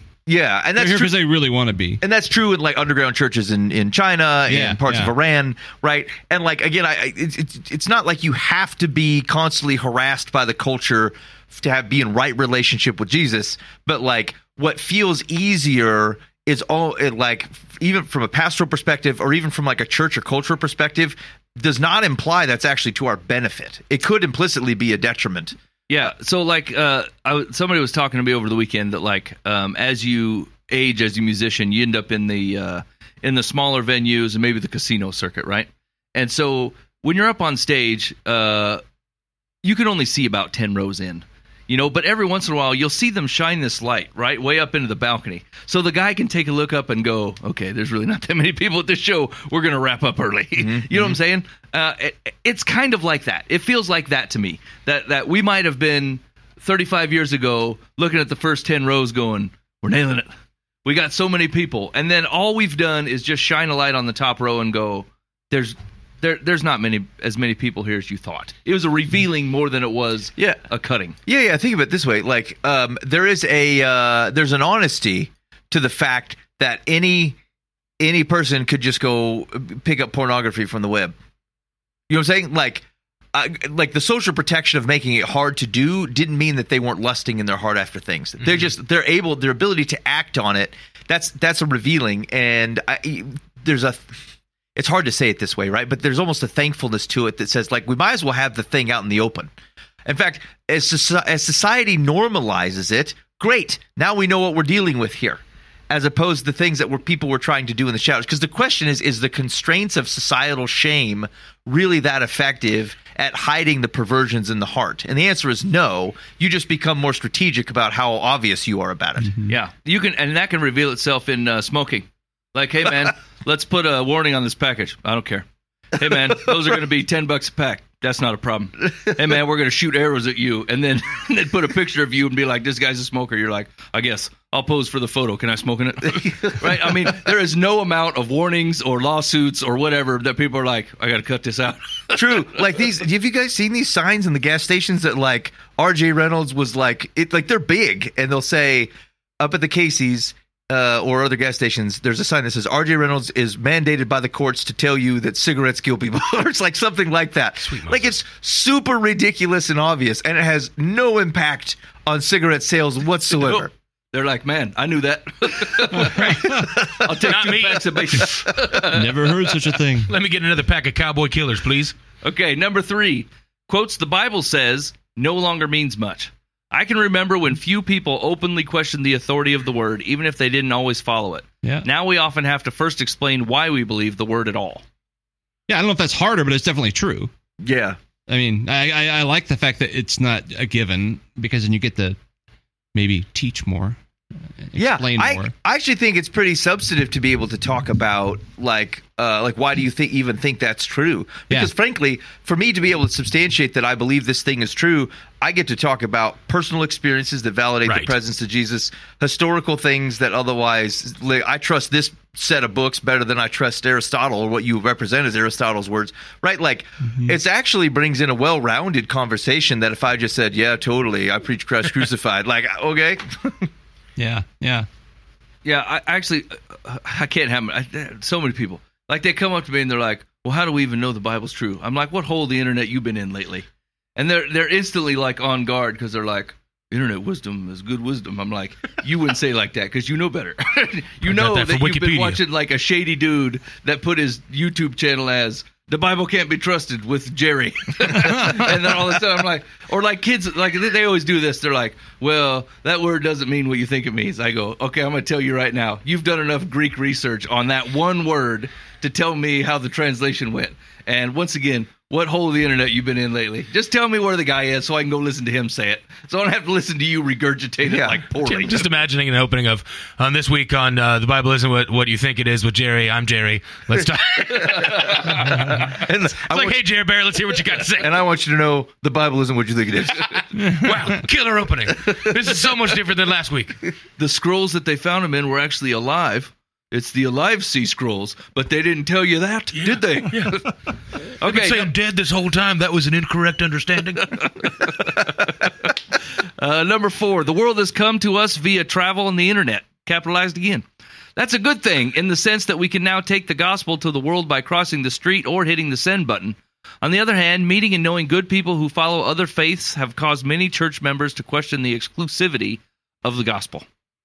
Uh, once again, uh, here's the thing: is I think this, I think this particular problem comes from believing that you were charged to talk to masses all the time. Like you've almost given up on your uh, on your personal relationships to go after bigger fish. Like, why would I sit down and talk to to we'll call, we'll say Jerry is a big troublemaker, but he he's struggling with his faith again, even after he's put up the website, and he's come up to me for the eighth time in six years. Mike, I just really want to know more about the gospel. I'm like, ugh. Can't I just Instagram live like Buva does and hit up 20 people at once, 20,000 people at once, except for slogging it out for eight years with Jerry, who's still running the website? And you basically give up on Jerry. You're like, I'm done. Having every sit down and going to coffee and like taking your phone call at 1.30 at night. Can't I just tell 500 people a truth at once and not have to deal with your relentless crap? And mm-hmm. because we've done that, then like you're always trying to to to preach a gospel that like you have a very hard time connecting with somebody about. I I think that's the downside to way that that we've looked at like internet uh, leading churches or, or preaching to people or trying to tell the gospel to a lot of people at once. You got zero control over who they are, where they're at, what they're listening to, what's going on in their life, and you're trying to re- relate with them like you're sitting in a booth at Perkins, and it's just not the same. Yeah, I'm gonna tell you a story. So we, I live on, uh, I don't know, out of out of out of the city, and there was this cat that showed up on my property. I've uh post post hoc named it Meowser, like Bowser, but Meowser.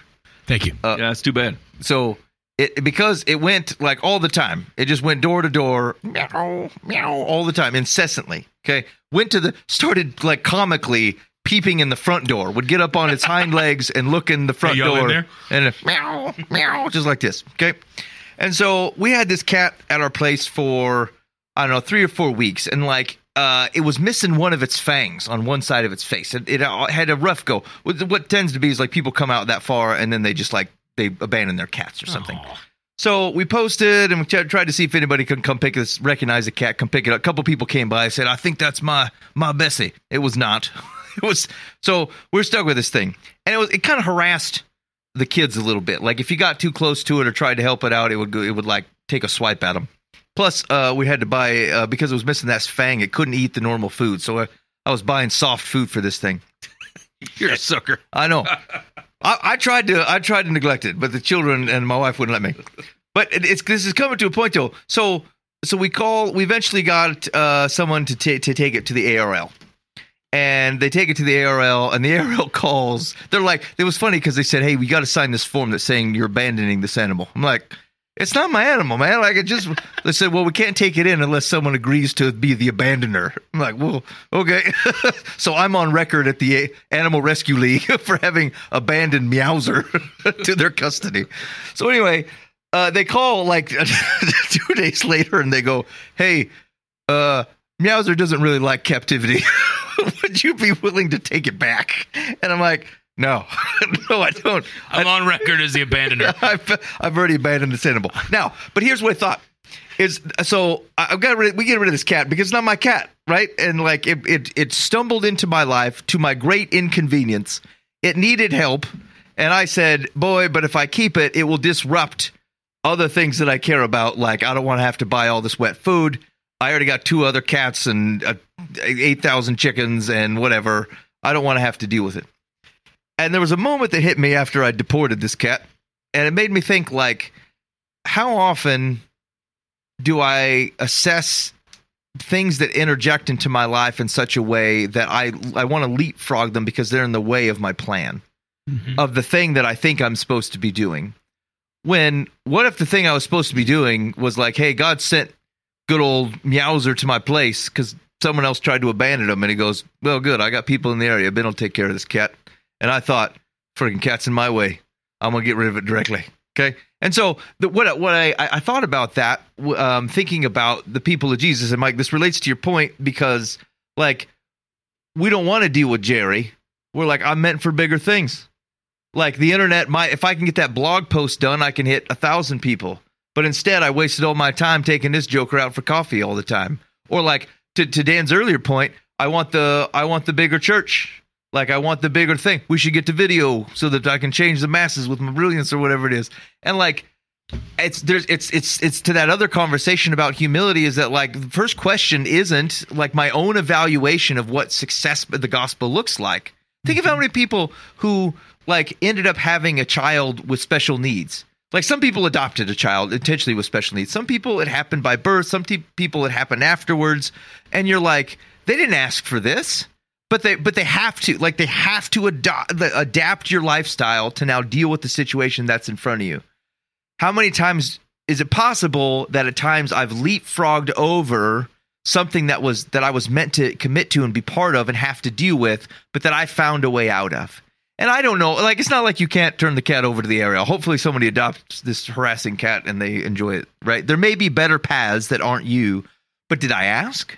Or did I just presume Jerry's bogging me down? Let's set me free to the masses. Yeah, actually, I think that's a good word for uh, pastors in general. Um, also, a good word for dads.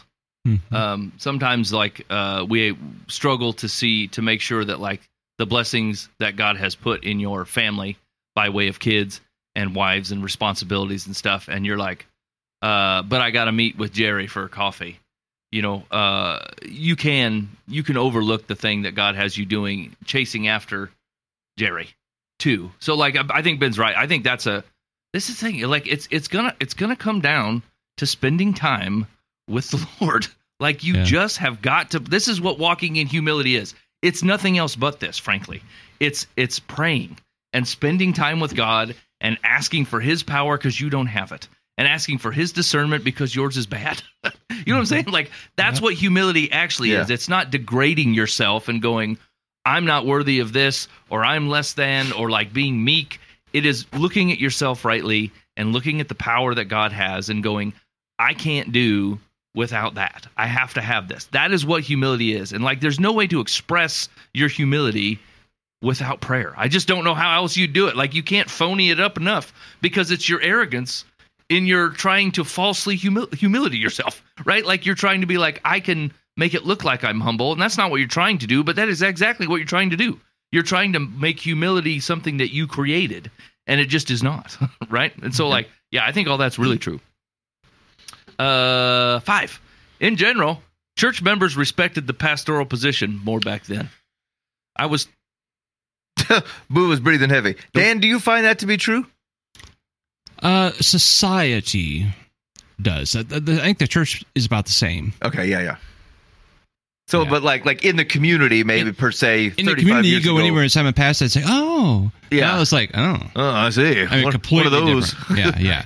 Pastor gets invited to all the the fun parties and all the community yeah. events and everything like that. There were professional uh, courtesies that like a dentist might just not charge you, uh, things like that. And now it's like, Did you? double.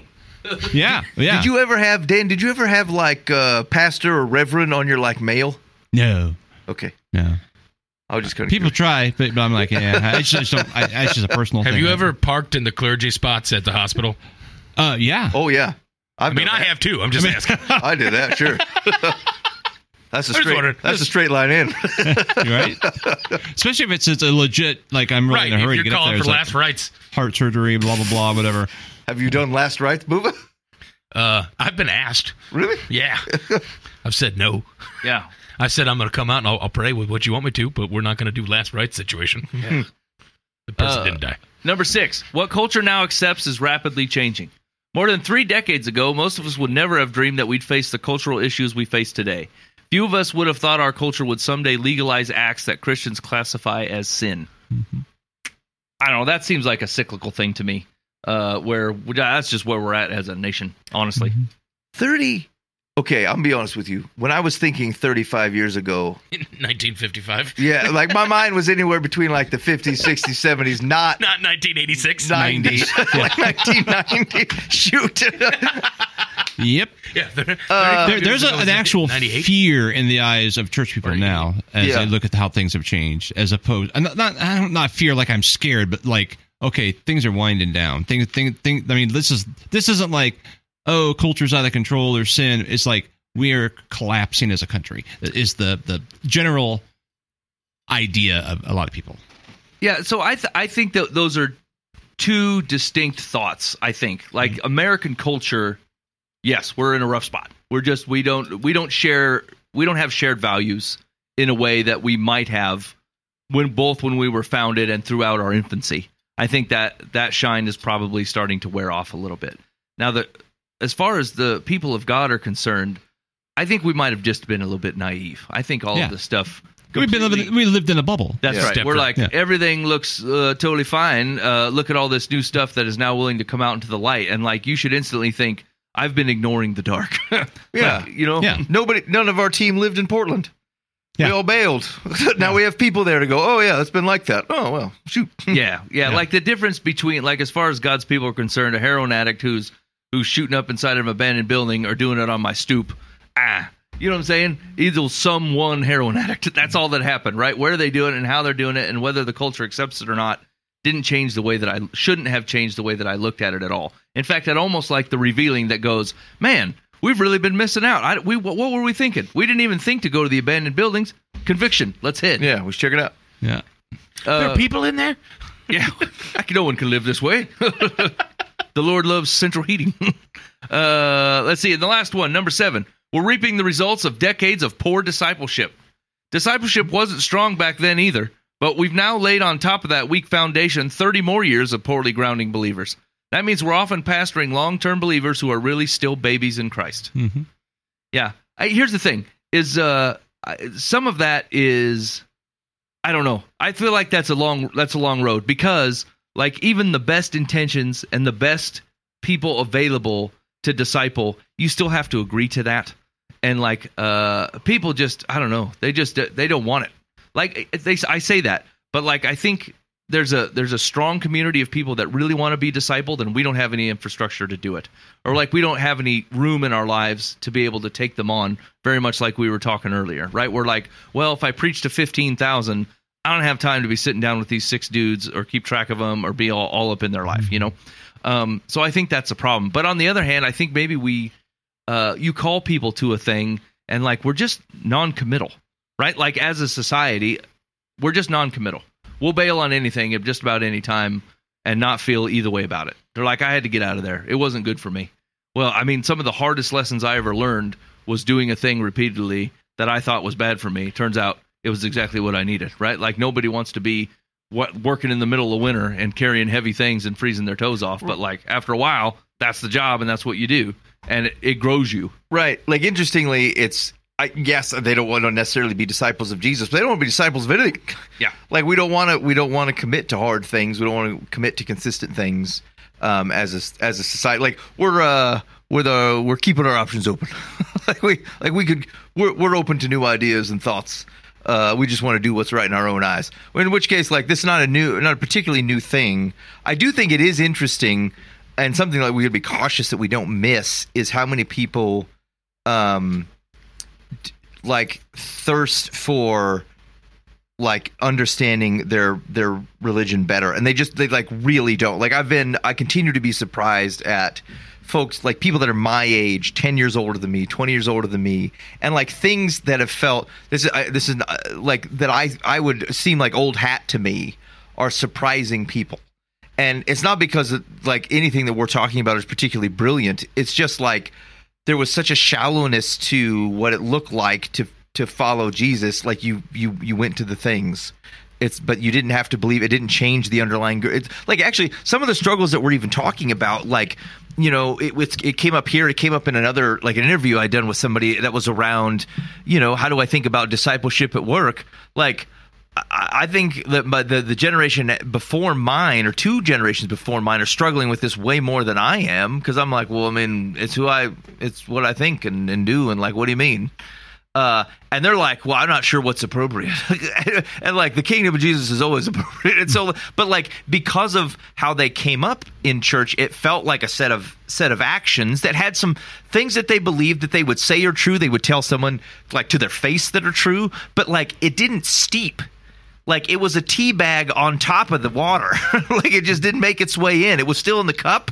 They would still claim to own it, but like it didn't spread out and sit there and become part of the thing that was in the glass. And so um, I think that's actually a very strong opportunity because I like to see people's people's eyes like will just light up when they figure when it finally connects that this kind of shallow set of facts and things and and identity that they'd carried with them actually can make its way in and start shifting the way that they do things. And it didn't feel like something it didn't feel like a burden they had to carry. It felt like something they could actually be uh, and so I think we should embrace that. I think that's that's that's exciting that you've got like latent like Christ uh, identifiers, but not necessarily followers that are just waiting to be unleashed upon the world. If we can, if but it, it requires the discipleship. It's a training. It's a revealing, and uh, like I'm so grateful to places where something that I knew I believed, I knew I like I, I I'm supposed to believe it. And then somebody taught something or said something or sang something, and it opened it up for me, and I go, oh, I don't just own that. I am that. Mm-hmm. And I and it was great. It was a it was a healing part, and I think to be part of that is awesome.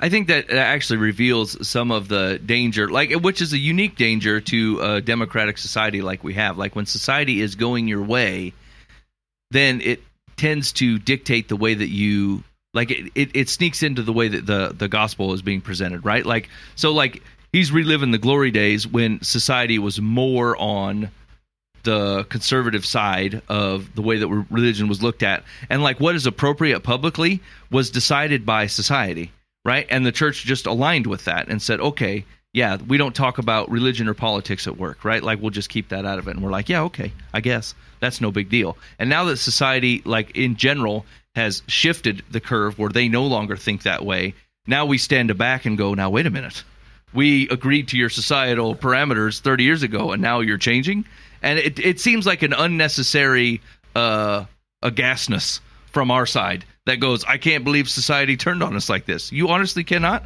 right? Like I, we might have hitched our wagon a little too closely to like the freedoms and uh, the the founding of the country that we live in, because all those things seemed all tied together for for our infancy. And then as as we started to mature and realize that like uh, I don't know that we can trust this entire foundation for so long. I, I, I think it's the God Foundation we better stick with because this one seems to be testy and moves in waves and circles and like it just doesn't seem to follow like a, the the pattern that we that we'd want. Yeah, Jesus was the Juncos, man. Like we looked at it and we said we believed it, and the society embraced it. And we're like, great, this is fantastic. And then the Juncos go out of favor, and we're surprised. I don't know what Junko is. It's I don't know what that is either. Oh, really, Yeah. Nathaniel? Does that sound like a Charles Gravy the guy? JNCO jeans? Yeah, the jeans, the big wide leg, the giant oh, leg, yeah. not flares, but like. It's JNCO. Oh, wh- what did I say? Junko. Which sounded like a karate move Junko. or the head of a dojo. Yeah, that seems right. Yeah. Okay, JNCO. JNCO? Yeah, JNCO. I'm old. anyway, anyway, like it was like that. Like we were surprised. Like when you're aligned with it, when the culture says, "Yeah, this is okay," then you put them on and you wear them. You say, "Boy, we're fortunate." And then you're still wearing them 20 years later, and the rest of the world's looking at you going, "Boy, I don't. That's out of favor, bro." And we're surprised, and we probably shouldn't be. Well, the, the reason reason we're surprised, having lived through this, right, is we were lazy. We, we kept ourselves. We had our little potluck dinners and our little classes. Discipleship was a dude who'd stand up and give us a paper on you know Satan with a bunch of fill in the blanks, and we'd say, "Okay, I learned something today. Yeah. didn't do anything with it, but I learned Yeah. factual information." So we've been discipled, and we heard about stuff going on out there, but eh, that's just the bad people. Um, and, and then so we didn't bring anybody else in. We didn't disciple people. And then all of a sudden, like there's more out there than there are in here, and it was like shocking. Yes, And, right. Yeah, Right. Uh, you've been listening Live from the Path. That was uh, seven ways the church is. Uh, I don't know. It's harder to it's harder to preach the gospel nowadays. I don't know. I'm I'm not with you. Did you ditch out? It's halfway through the name of that article. Yeah, I don't care. This has been seven ways and it's whatever. Yeah, I know, I whatever it is. I, I was just reading a comment, and some dude commented. He's like, "I grow weary of these articles. Ten ways, ten reasons millennials are leaving the church. Seven ways." But this one, this was a great article, and he doubled down on how awesome it was. Okay, uh, we got to get to some advice, but we need to hit up Buva. Uh, okay, you have you have a choice. You get to pick one of the two. You want to ask the pastor about Job, or do you want to talk about your encounter with the deconstructioners? Do we have time for that? Okay, uh, You get probably- one of the two. Probably the Job one is, is a better one to kind of have a smaller conversation on. Okay, I will solely answer this. Go. Oh boy. Okay. Uh, preface earlier. Essentially, what I'm looking at is as I'm reading through Job, I'm trying to figure out the uh, is this a literal story? Like, did this actually happen, or am, am I taking this in as a way to to understand the character of God through a parable or a story uh, of God saying, "Hey, have you have you thought of Job, this amazing and righteous man that I have, uh, none like him?" And Satan goes, "Well, like if you took your stuff away from him and cursed him, then he would curse you." And a gamble is is made, and essentially God goes, "Sure, take everything from him," and then the rest of Job happens. Like I'm just trying to figure this out of like. How am I supposed to take this? Like, how how am I supposed to talk about this? I- i- Is this a literal thing? What do I do with this? I, I, I I'd like an answer. Yep, that sure is something to ponder. You've been listening to Live from the Path. Ben? Well, I don't know, Dan. Did you have a thought? Uh, I'm, I'm going to be honest. I was reading an email that's saying I was going to have something canceled. I thought, is this real or is this a hoax? and uh, I haven't decided yet. So I, to be real I, honest with you, I'm- I am not even in the slightest surprised by that being your answer. I appreciate you. I, okay, I'll take I'll, I'll take a crack at this. I do not have, as a conservative Bible teacher, I do not have any problem if the Book of Job was a parable. I also do not have any problem with the Book of Jonah being parabolic. Uh, God does communicate in that way. Jesus uses those same types of things to communicate true things. It is not does not shake anything in me. Does not change anything in me. It doesn't cause me any problems with how Jesus references either of those two stories. Like if you were to if you were to point back to a parable type of story that you told your kids and say, remember, like this guy, like you would it's how you would refer to it if you were a teacher. Um I, I don't know. Um, I don't, but but I also, on that same regard, I have no reason that it has to be either. Right. Like, there's nothing about. So I, I would lean. Actually, I would say um, I'm more likely to think of Job as parabolic than I am Jonah. Mm-hmm. Um, for some Is of it the merely because of the fantastic? Like no, I think they're both real. yeah, yeah, I figured Dan would. Yeah, yeah, I think, but but like I had a feeling that was going to be the deal well, too. but, but uh, Dan, why though? cuz Okay, so filled in the blank when I was in 20. classic, classic. That's how we always used to teach it. 30 years ago, I'm with the class. this was just a given. Yeah, We didn't question the Bible back then. and I, I see both points. I do because I was thinking that as well as I was as I was I was asked this question and I asked it to my, uh, myself was like, does this shake my faith if this is just a good story that that points back to like something that's being told by the concept of one of God's people? Uh, eliminate the blessings. What happens? Like you deal with Bildad the Shuhite showing up to your place, and then all this different stuff comes, and then God shows up in the end. Is like, who are you? Like, do you know where I keep the snow? Do you have any idea what happens when the sheep gives birth? Like, I'm sitting right there. All this different stuff. I, I, kind of fall in line with that. Of I, it doesn't it doesn't change anything for me. Like, it's not faith shattering if this is a parable. I mean, a psalm like I'm okay with psalms being poetry and Right. hyperbolic. I'm okay with Jesus using hyperbolic language. Like I just don't. It, it doesn't do anything to me. But I would. But here's what's interesting though. It has nothing to do with the fantastic nature of it. I the gospel tells me that a man like like Jesus ro- resuscitated people from the dead. He personally died and rose back from the dead. He you know healed people in such a way. Like I believe all kinds of literal fantastic things. Yeah, So like donkey's talking to a dude. Right. Dude in a fish does not phase me one bit. It like I don't Right. care. Talking donkey, nope, no problems. Like I have no problem believing something that seems like outrageous to have been true. The question is is it like are there contextual things about either of the two stories that would make me think, well, like you actually can't tie either one of them very well together. Jonah is interesting because like there's only one other mention of Jonah um, as a prophet. So like Jonah's a legit prophet name in the Right. rough time frame. So that's why I'm like Job is I think you actually can't tie very well Right. to many other things.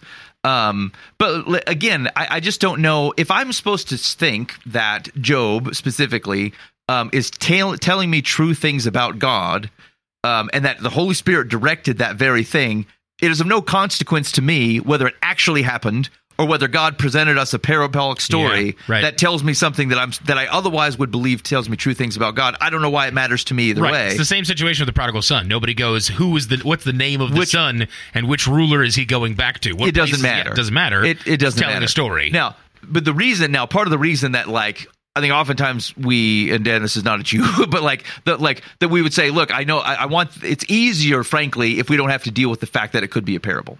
Mm-hmm. Because it starts to bring in a question of how we else we understand scripture. What uh, like it's the same problem you have with the start of Genesis is like if I don't take that if that's not literal Right. like young Earth creationist stuff, then you got to figure out where you draw Yeah, the what's line. the selection process of what is literal, what isn't? Yeah, again, I don't really have a problem if it's not literal, like if it's telling me true things, but not at a, at a literal time frame. But it introduces complication Yeah. in how people understand scripture. So if there's if it doesn't matter either way, I generally would default to going. I might as well just accept that, like if it's tr- it's literally true uh, in whatever storytelling manner it's supposed to, unless I have a convincing reason not to. And I said, like I've limited look into, but I'm more prone to think that Job has a higher possibility to me to be parabolic than I would Jonah. But you could take either of those two stories either way, and it has no consequence to me. Got it. Okay. Well, I remember reading something years ago that, that convinced me well enough. I thought that that why it was a problem to look at it as a parable. And I don't, I don't remember what it was. I can't remember a thing. I just remember I checked it off my list. Like, okay, that's good enough for me. and and uh, Fair it enough. Is buried. So um, it could have been some angry, you know, preacher from the '80s. yeah, and Uh, what was the one thing that like I was listening to a guy talk on that one time and like ooze was super interesting. Like basically the intro to Job was long time ago in a land very very far, far, far away. Yes. Right, like ooze, like the Hebrew of ooze or uz or whatever is is like it's a nondescript, non-distinct town. Yeah, there's nothing that ties it to a time period. There's nothing uh, that ties it it's to Ezekiel, a, a isn't it? place. Ooze? See, I was called Uz. You guys have been throwing me off. Uz, ooze. I was yeah. I know, was like something- Ur is where Abram was from. Jeremiah. Jeremiah And- 25, all the mixed peoples, all the kings of the land of Uz, Uz, whoever. Yeah, same. But that was the same. That was the same scriptural reference, Gazer. right? Like Okay. it's, a, ge- it's a generic block kingdom. not an yeah, actual. I, I, I didn't realize that was in Jeremiah, so I just need to read that closer. But I mean, it was just yeah, no, and it, it wasn't even like it wasn't a thought that I came up with, and I went, "Oh, that's not anywhere." It was I read that or heard that from someone else saying that like Uz is the argument was is that it was meant to be eh, far off a land so that there was no societal perspective here like you would get from most other portions of the bible there's no context that you need that says well now this is what i think about job because of what i know about us or Yeah. ooze or this is what i think about this story because of what i know about this or jews here uh, you know nineveh or they hear about um, um, sorry what am i thinking of uh, the the Samaritan, right? Like when when they hear Samaria, they're like, "Oh, all of this heap stuff on that because I know about this area." That didn't exist in in the Job story because it wasn't of consequence. It was just meant to be kind of like that. It, a long time ago in a land, a land far, far away, God was there, and Satan was walking to and fro. And God asked him, "What are you doing?" And he said, "I've been walking to and fro." Yeah, and he goes, "Have you considered my son Job?" Yeah, I mean it is. No, th- th- think about it too. There is Job is unique. Like you, the extended conversations, like with the friends. Yeah, Right. You don't really see that in any of the other books. Like yeah, it's in in the historical books, it, like no extended conversations. If you have oration, so like take the take the Torah, you have Moses going on for a long Right, time about yes. something like extended like conversational narrative is unique to joe and it, it feels very parabolic like Yes, like right. you, you you are representing there's uniquenesses to these three folks and so like ag- again i think there's ways of which you could look at this and go oh yeah i mean i think it's it's probably set up it's using types of folks to kind of teach you Mm-hmm. Right. reveal lessons Yep. I, it could totally just be unique it, that's fine and it's fine Yeah. god can totally do that it could just be a unique story that is formatted and set up in a different way or it could be a parable. Yeah. Again, I like the, the Holy Spirit codified the thing. I got no problem with it. Yep. And like, I, there's things like theologically that are from Job that really aren't from anywhere else. Like, I would say, like, um, some people have used uh, said, well, uh, God can't be in the presence of evil. Like I've heard people say that, like, like in the presence of God, He can't stand your sin. He can't be in the presence of evil. I'm like, he walked, like Satan approached him.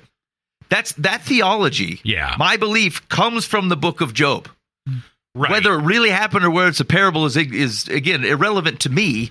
God presented me this situation of which I would go. I believe that fundamentally what you're saying about like God cannot stand the sight of your evilness or it can't be in His presence. I would reject based solely upon the beginning of Job. Interesting. Yeah. And I would, but, but like I don't hesitate. I'm actually more hesitant on uh, John eight. So the story of the go and sin no more. I'm I'm more hesitant on the like historical accuracy of that bit of John than I am on being able to lean my theology on top of Job one, even if I believe that it's a parable. Okay, fair enough.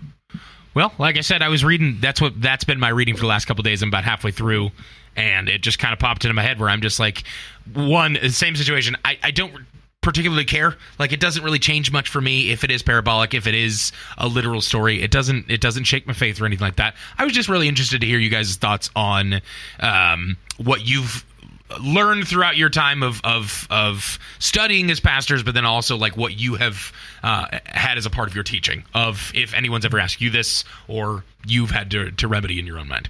So I uh, Job continues to be one of my favorite books of the Bible, if not my favorite.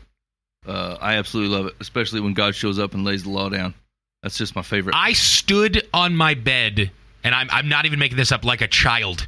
And was like jumping, like I was so pumped to be listening to the end of that as I was listening to to uh, a, a recording of that part of the Bible because I was like, heck yeah, God, like get him, like gird your loins situation. Do you have any idea where the snow is held? And of course, I was living in sin at the time, and I didn't put it in any application to my own life. But I was like, yeah, is Dad, you somebody." got him. Yeah, take that, Job. I don't understand 98% of this book, and I'm really sick of hearing the words of Bildad the Shuhite. But yeah, get it. Yeah, I would. I like uh, from a broad perspective. My, I guess my encouragement would be, um, uh, you you should accept the entirety of Scripture as true and communicating true Right. things. I think you we run the risk of being too narrow by treating it like a newspaper when it didn't in, in places where it did not Yeah. need to be so. And so, um, I, you are not sacrificing, from my perspective, a a proper conservative view of Scripture as God's word to take many parts of it as not a newspaper. All right, cool. Maybe Thanks, you Oz. hate that. Maybe Job is uh, truth. The land of Uz exists, And, you uh, pronounce it Yob. and and uh, you say Yob. Why would you say Yob? I don't know. Why was the. O not long? just just go into the phone number? I don't know it. Uh, 515-517-0085. If you've got anything you want to tell us, call or text. Uh, we'd love to hear from you. Let us know if you call it Yob and if Mike is crazy. Yeah. Once again, that's 515-517-0085. get a haircut and get a real Yob. Wait, what was that joke? what was? Wait, dang it. It was the, the guy in, in, in he, I got it from Yale. It was a, it was the Yeah. guy in prison. Yeah, that's right. That's right. If you hated that joke, let us know at uh, 515-517-0085. That is the Eisenhower Live from the Path complaint line. Uh, here we go. Uh, Dear Live from the Path, my husband, Randall, was a widower when we met. His Why are, we, why are we laughing at Randall? I don't know. It's a just normal fun. name. I wasn't expecting Randall. that's the man's name. my husband, Randall, was a widower when we met. His wife, Sylvia, had passed away in November 2010. We got married in October 2015. I recently was shocked to discover that Randall has kept Sylvia's Facebook page open, supposedly so his grandchildren can send her messages on her birthday or any time they feel like it. Last September, he posted a message that read, Happy anniversary. Love you and miss you. 52 years today. If she were still living, that day would have marked 52 years of marriage. We picked that up. When I read it, I realized that in his heart, he still feels married to her. Am I wrong for feeling that way? No, that's what's happening. No, that's exactly right. No, you nailed it. Yeah, you got it right. He's not cheating on you. No, she's dead. Yeah. But he's on. You should He's- be excited about the fact that he's the kind of man that is willing to honor that. Still. Yeah. That he Like- loves someone that deeply, like you. Right. yeah, you might have. Uh, I, I can't speak of experience to this because I haven't gone through it. But like, You've never been married to a Randall. I'm just telling. Me and Randall didn't see eye to eye. Uh, like second marriages, uh, they're tough.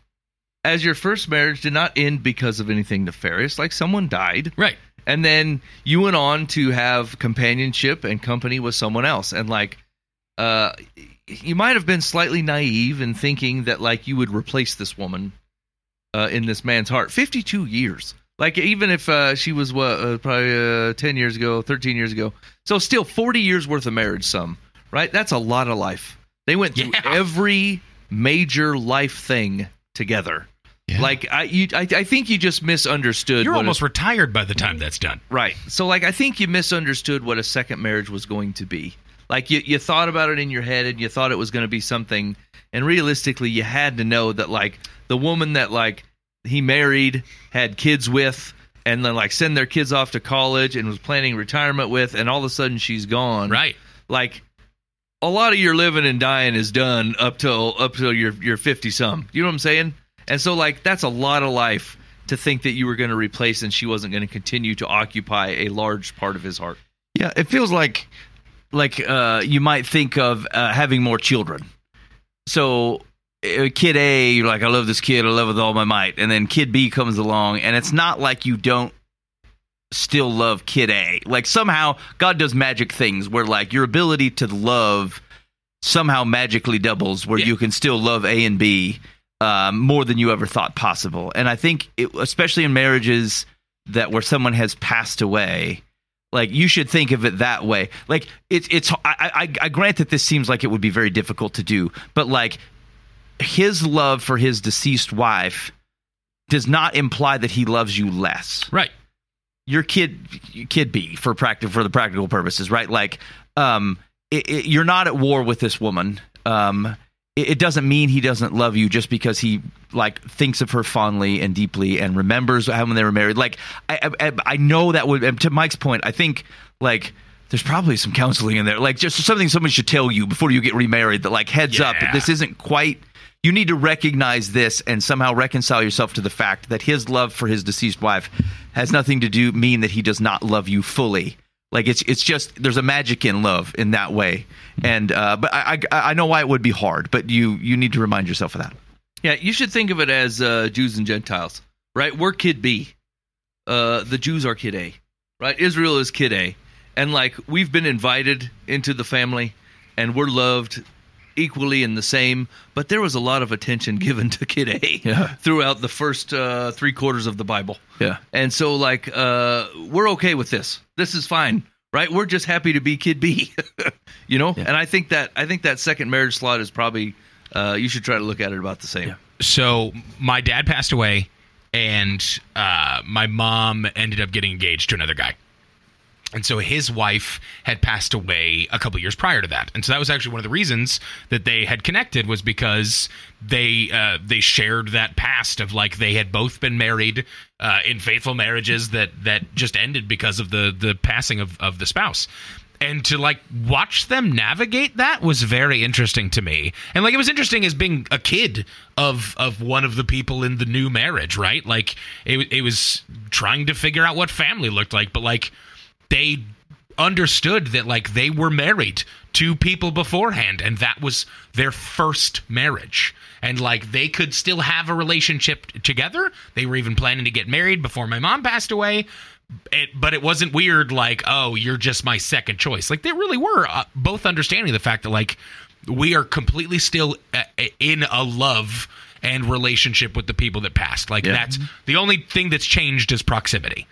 And so, how do we graft a new relationship and a new marriage, understanding that there are people beforehand to be honored and to be remembered and things like that? And it's it was exactly that. It was there's an honor and there's a mer- uh, there's a, a remembrance to the people that were, and I think they were even planning on having their pictures up at the new wedding was to go. These are in remembrance of our first marriages of who we were mm-hmm. with that they passed away. And this is what we're doing now.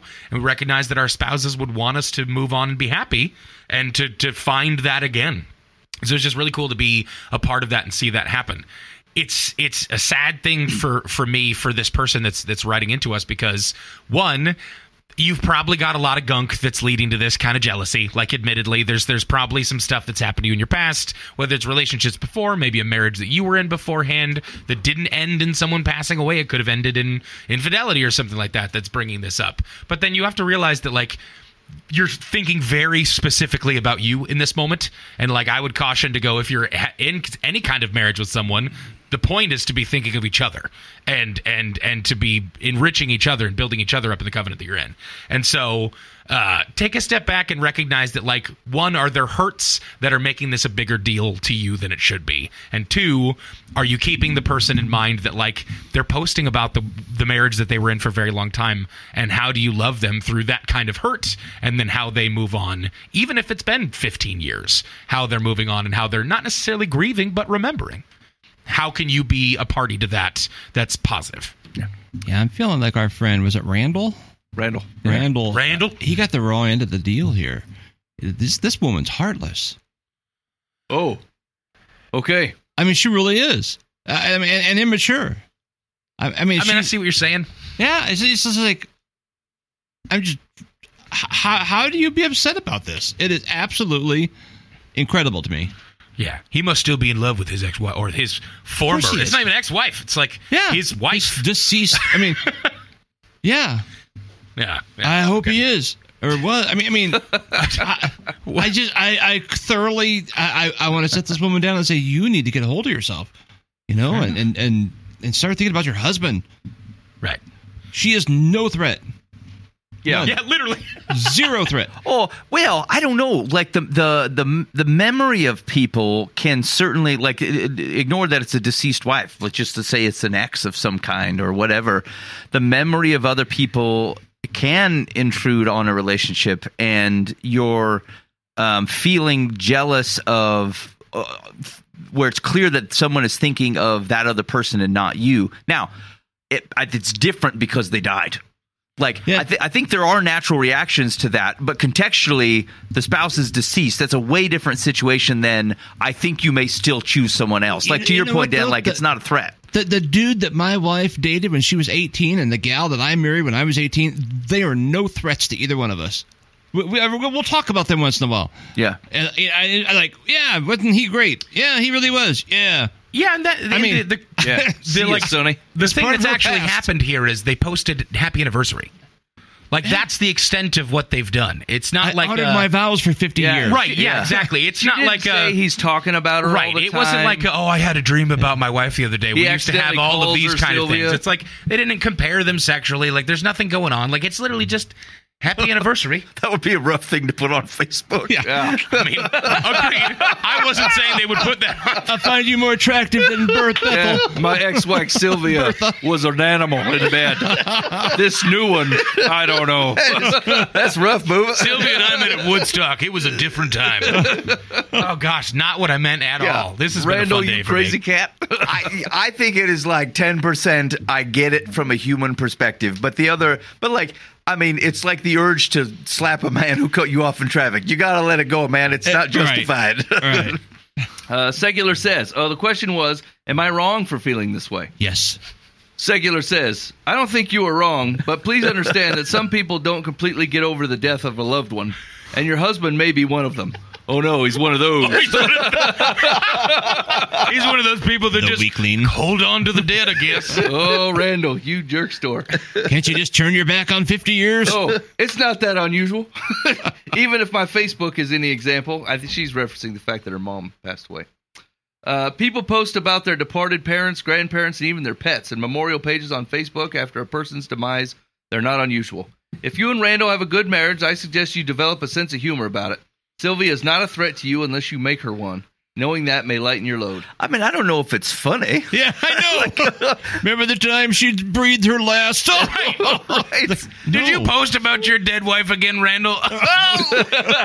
Zinger. That was a weird. Guess who won the race, baby? I'm still here. That's a weird response. Secular had a weird response there. Okay, All right. we're gonna do one more because it's pretty quick. Okay. Uh, dear Live from the Path, we are a middle-aged couple who live together. I have been with quotes Jack for seven years, and during these seven years, he held down one job for only three months, and then he quit. I love him, but I don't believe the feeling is mutual. If he can't hold down a job and keep it, he never goes anywhere with me. Jack is a recluse. What should I do? Leave him. Should I keep him or tell him it's time to pack up and leave? I'd give it seven more years. I don't You gotta know what wait it out. What There's no real pattern yet. Here's the deal. We could talk about this boob of a dude that like keeps three months of a job worth in seven years and doesn't go. He's a recluse. Your your girlfriend just referred to you as a recluse. You should love your life. Why are you with him? Yeah, he like that's the stop me. asking the question of blah blah. Like you need to take a look at yourself and go, who do I think I am? That this bottom of the barrel is what I believe that I deserve for seven years. How'd y'all find each other? Yeah. Did you meet in a basement? And then you just went, your wow, it really feels like you're going places, Jack. I would take one reason why you're with him. Just one. Any random one. Give me. He's nice to me. Yeah. So is the friggin' person at Fareway. You're not going to get into a seven year relationship with them, and at least the Fareway dude has a job. How'd you let this snake into your house? you know what I'm uh, saying? Did he just show up with bags one day and you go, I guess. I'd be kind of curious. Like when you say, "I love him," what do you mean by that? Yeah. I want to take care of him and make him better.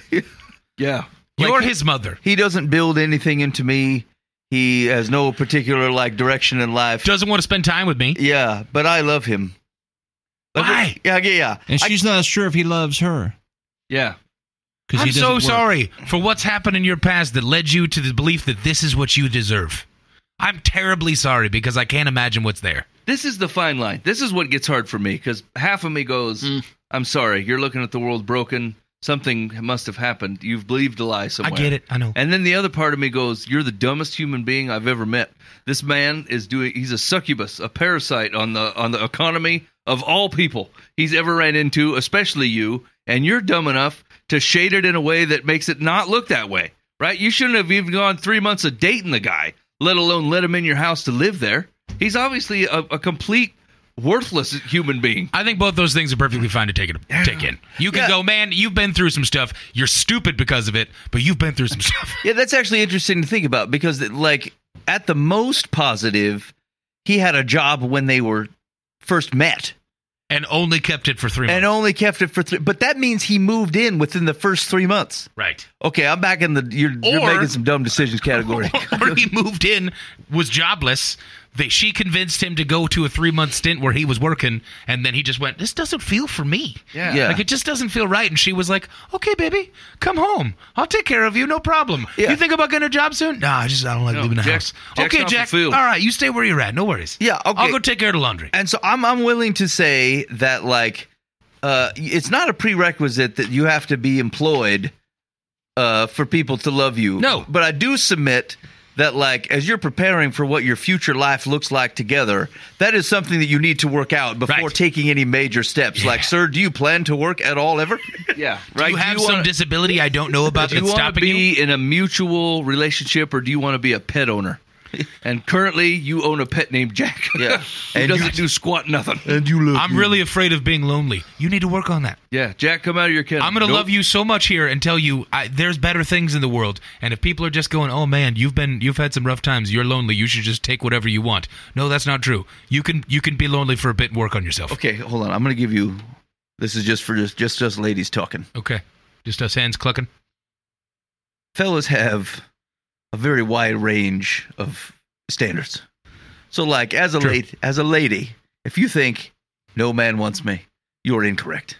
Like if you're a halfway decent person at all, uh, like I, I, I There's a man out there for I'm you. just, deal. I'm just As a- telling you. As a You don't even have to be half decent. as an identified ugly uggo, okay? I'm I'm an ugly man. Okay, I don't have a lot of physical qualities that are desirable in any situation. I I, got a nice beard and a decent set of shoulders. being That's, about what I got going on. Very generous. There are fellas out there that look like blobfishes that don't have standards that you're not up to. Okay, like there are some uggos in the world that are just like they'll be excited if you talk to them and then text them back every once in a while. You ha- you can do better. Yeah, You're absolutely Uh, right. do You not can settle in the dude category. Yeah, this is this is completely true. Like, have you ever been to like the Walmart or the Iowa State Fair? Either one. And then there's like Yes. a dude with a Spud MacKenzie shirt on from 15 years ago that don't fit him. No. It might have fit him at some point. It does not now. And his bum cracks hanging out, and he's literally digging in there while he's walking the aisles. And there's a gal right next to him, yeah, and you're like, "What the heck?" couple kids, some evidence that they've been close. Yeah, and you're like, "I don't know What how this happened? man pulled this off." some evidence that they've been close is the greatest thing I've ever heard. there had to have been a gallon of Old Spice involved. I don't understand how this dude did this. Maybe he has a great job. I don't know. yeah. But like all appearances, as I look at this man, I think there's no living possible way this man walked up to this woman and said, "Would you like to see me some more? Here's more?" the deal. This is this is why I need to get better in life because I feel like people see me out with my wife and go, "What? What is happening? Yeah. Why is that? He must be on parole. what, what- what is that human science experiment doing out right now with that gorgeous woman? Like, what is happening? Is she being held captive? Like, what's going on? She'll hold my hand in public. I'm like, what is wrong with you? You know, people are staring at us right now because they're like, I'm think sorry. she's being kidnapped. Is she hoping this is Beauty and the Beast and they're about to like Yeah. get the rose that fixes him or something? yeah. So the point is, is if if Buva can Stockholm syndrome a woman, Straight up. then Straight up. then you, my my lady, have plenty of opportunity in the world. There's a, there's a man who will want you. You don't have to settle for this low grade situation. There that is you're an army of bridge trolls out there that would just love to, Yep. to have a bit of your time and attention. They already got their bruisers on. It's 12:30 at night, and they're looking for beef sticks at the Walmart. and you're like, I don't know where to find good men. That's where. That's, yeah. If their Tinder profile says just looking for beef sticks, no. Well, yeah. There we double go. check that. Uh, anyway, uh, secular says, I don't know, Jack, and you have not listed even one of his virtues. Unless your idea of a happy future is supporting a recluse who refuses to hold a steady job, it's time to sing "Hit the Road, Jack." Ah. Clever. you don't know Jack and hit the road Jack in the same response. All right. All right. Maybe you agree or disagree with that. Give us a call or a text at the Live from the Path Complaint line 515-517-0085. That's the Bob Eis- Eisenhower Live from the Path Complaint line. We'd love to hear from you. That's the show for this week. Hey, if you got any story ideas, you can use that complaint line. Uh, you got anything you want to ask? Uh, ask the Pat. Hey, maybe you're incensed about that uh, thing I said about the uh, possible parabolic nature of Job. Let's hear it. Go ahead and uh, hit us up. Uh, in the meantime, be faithful in the means. God will handle the ends. You've been listening to Live from the Path.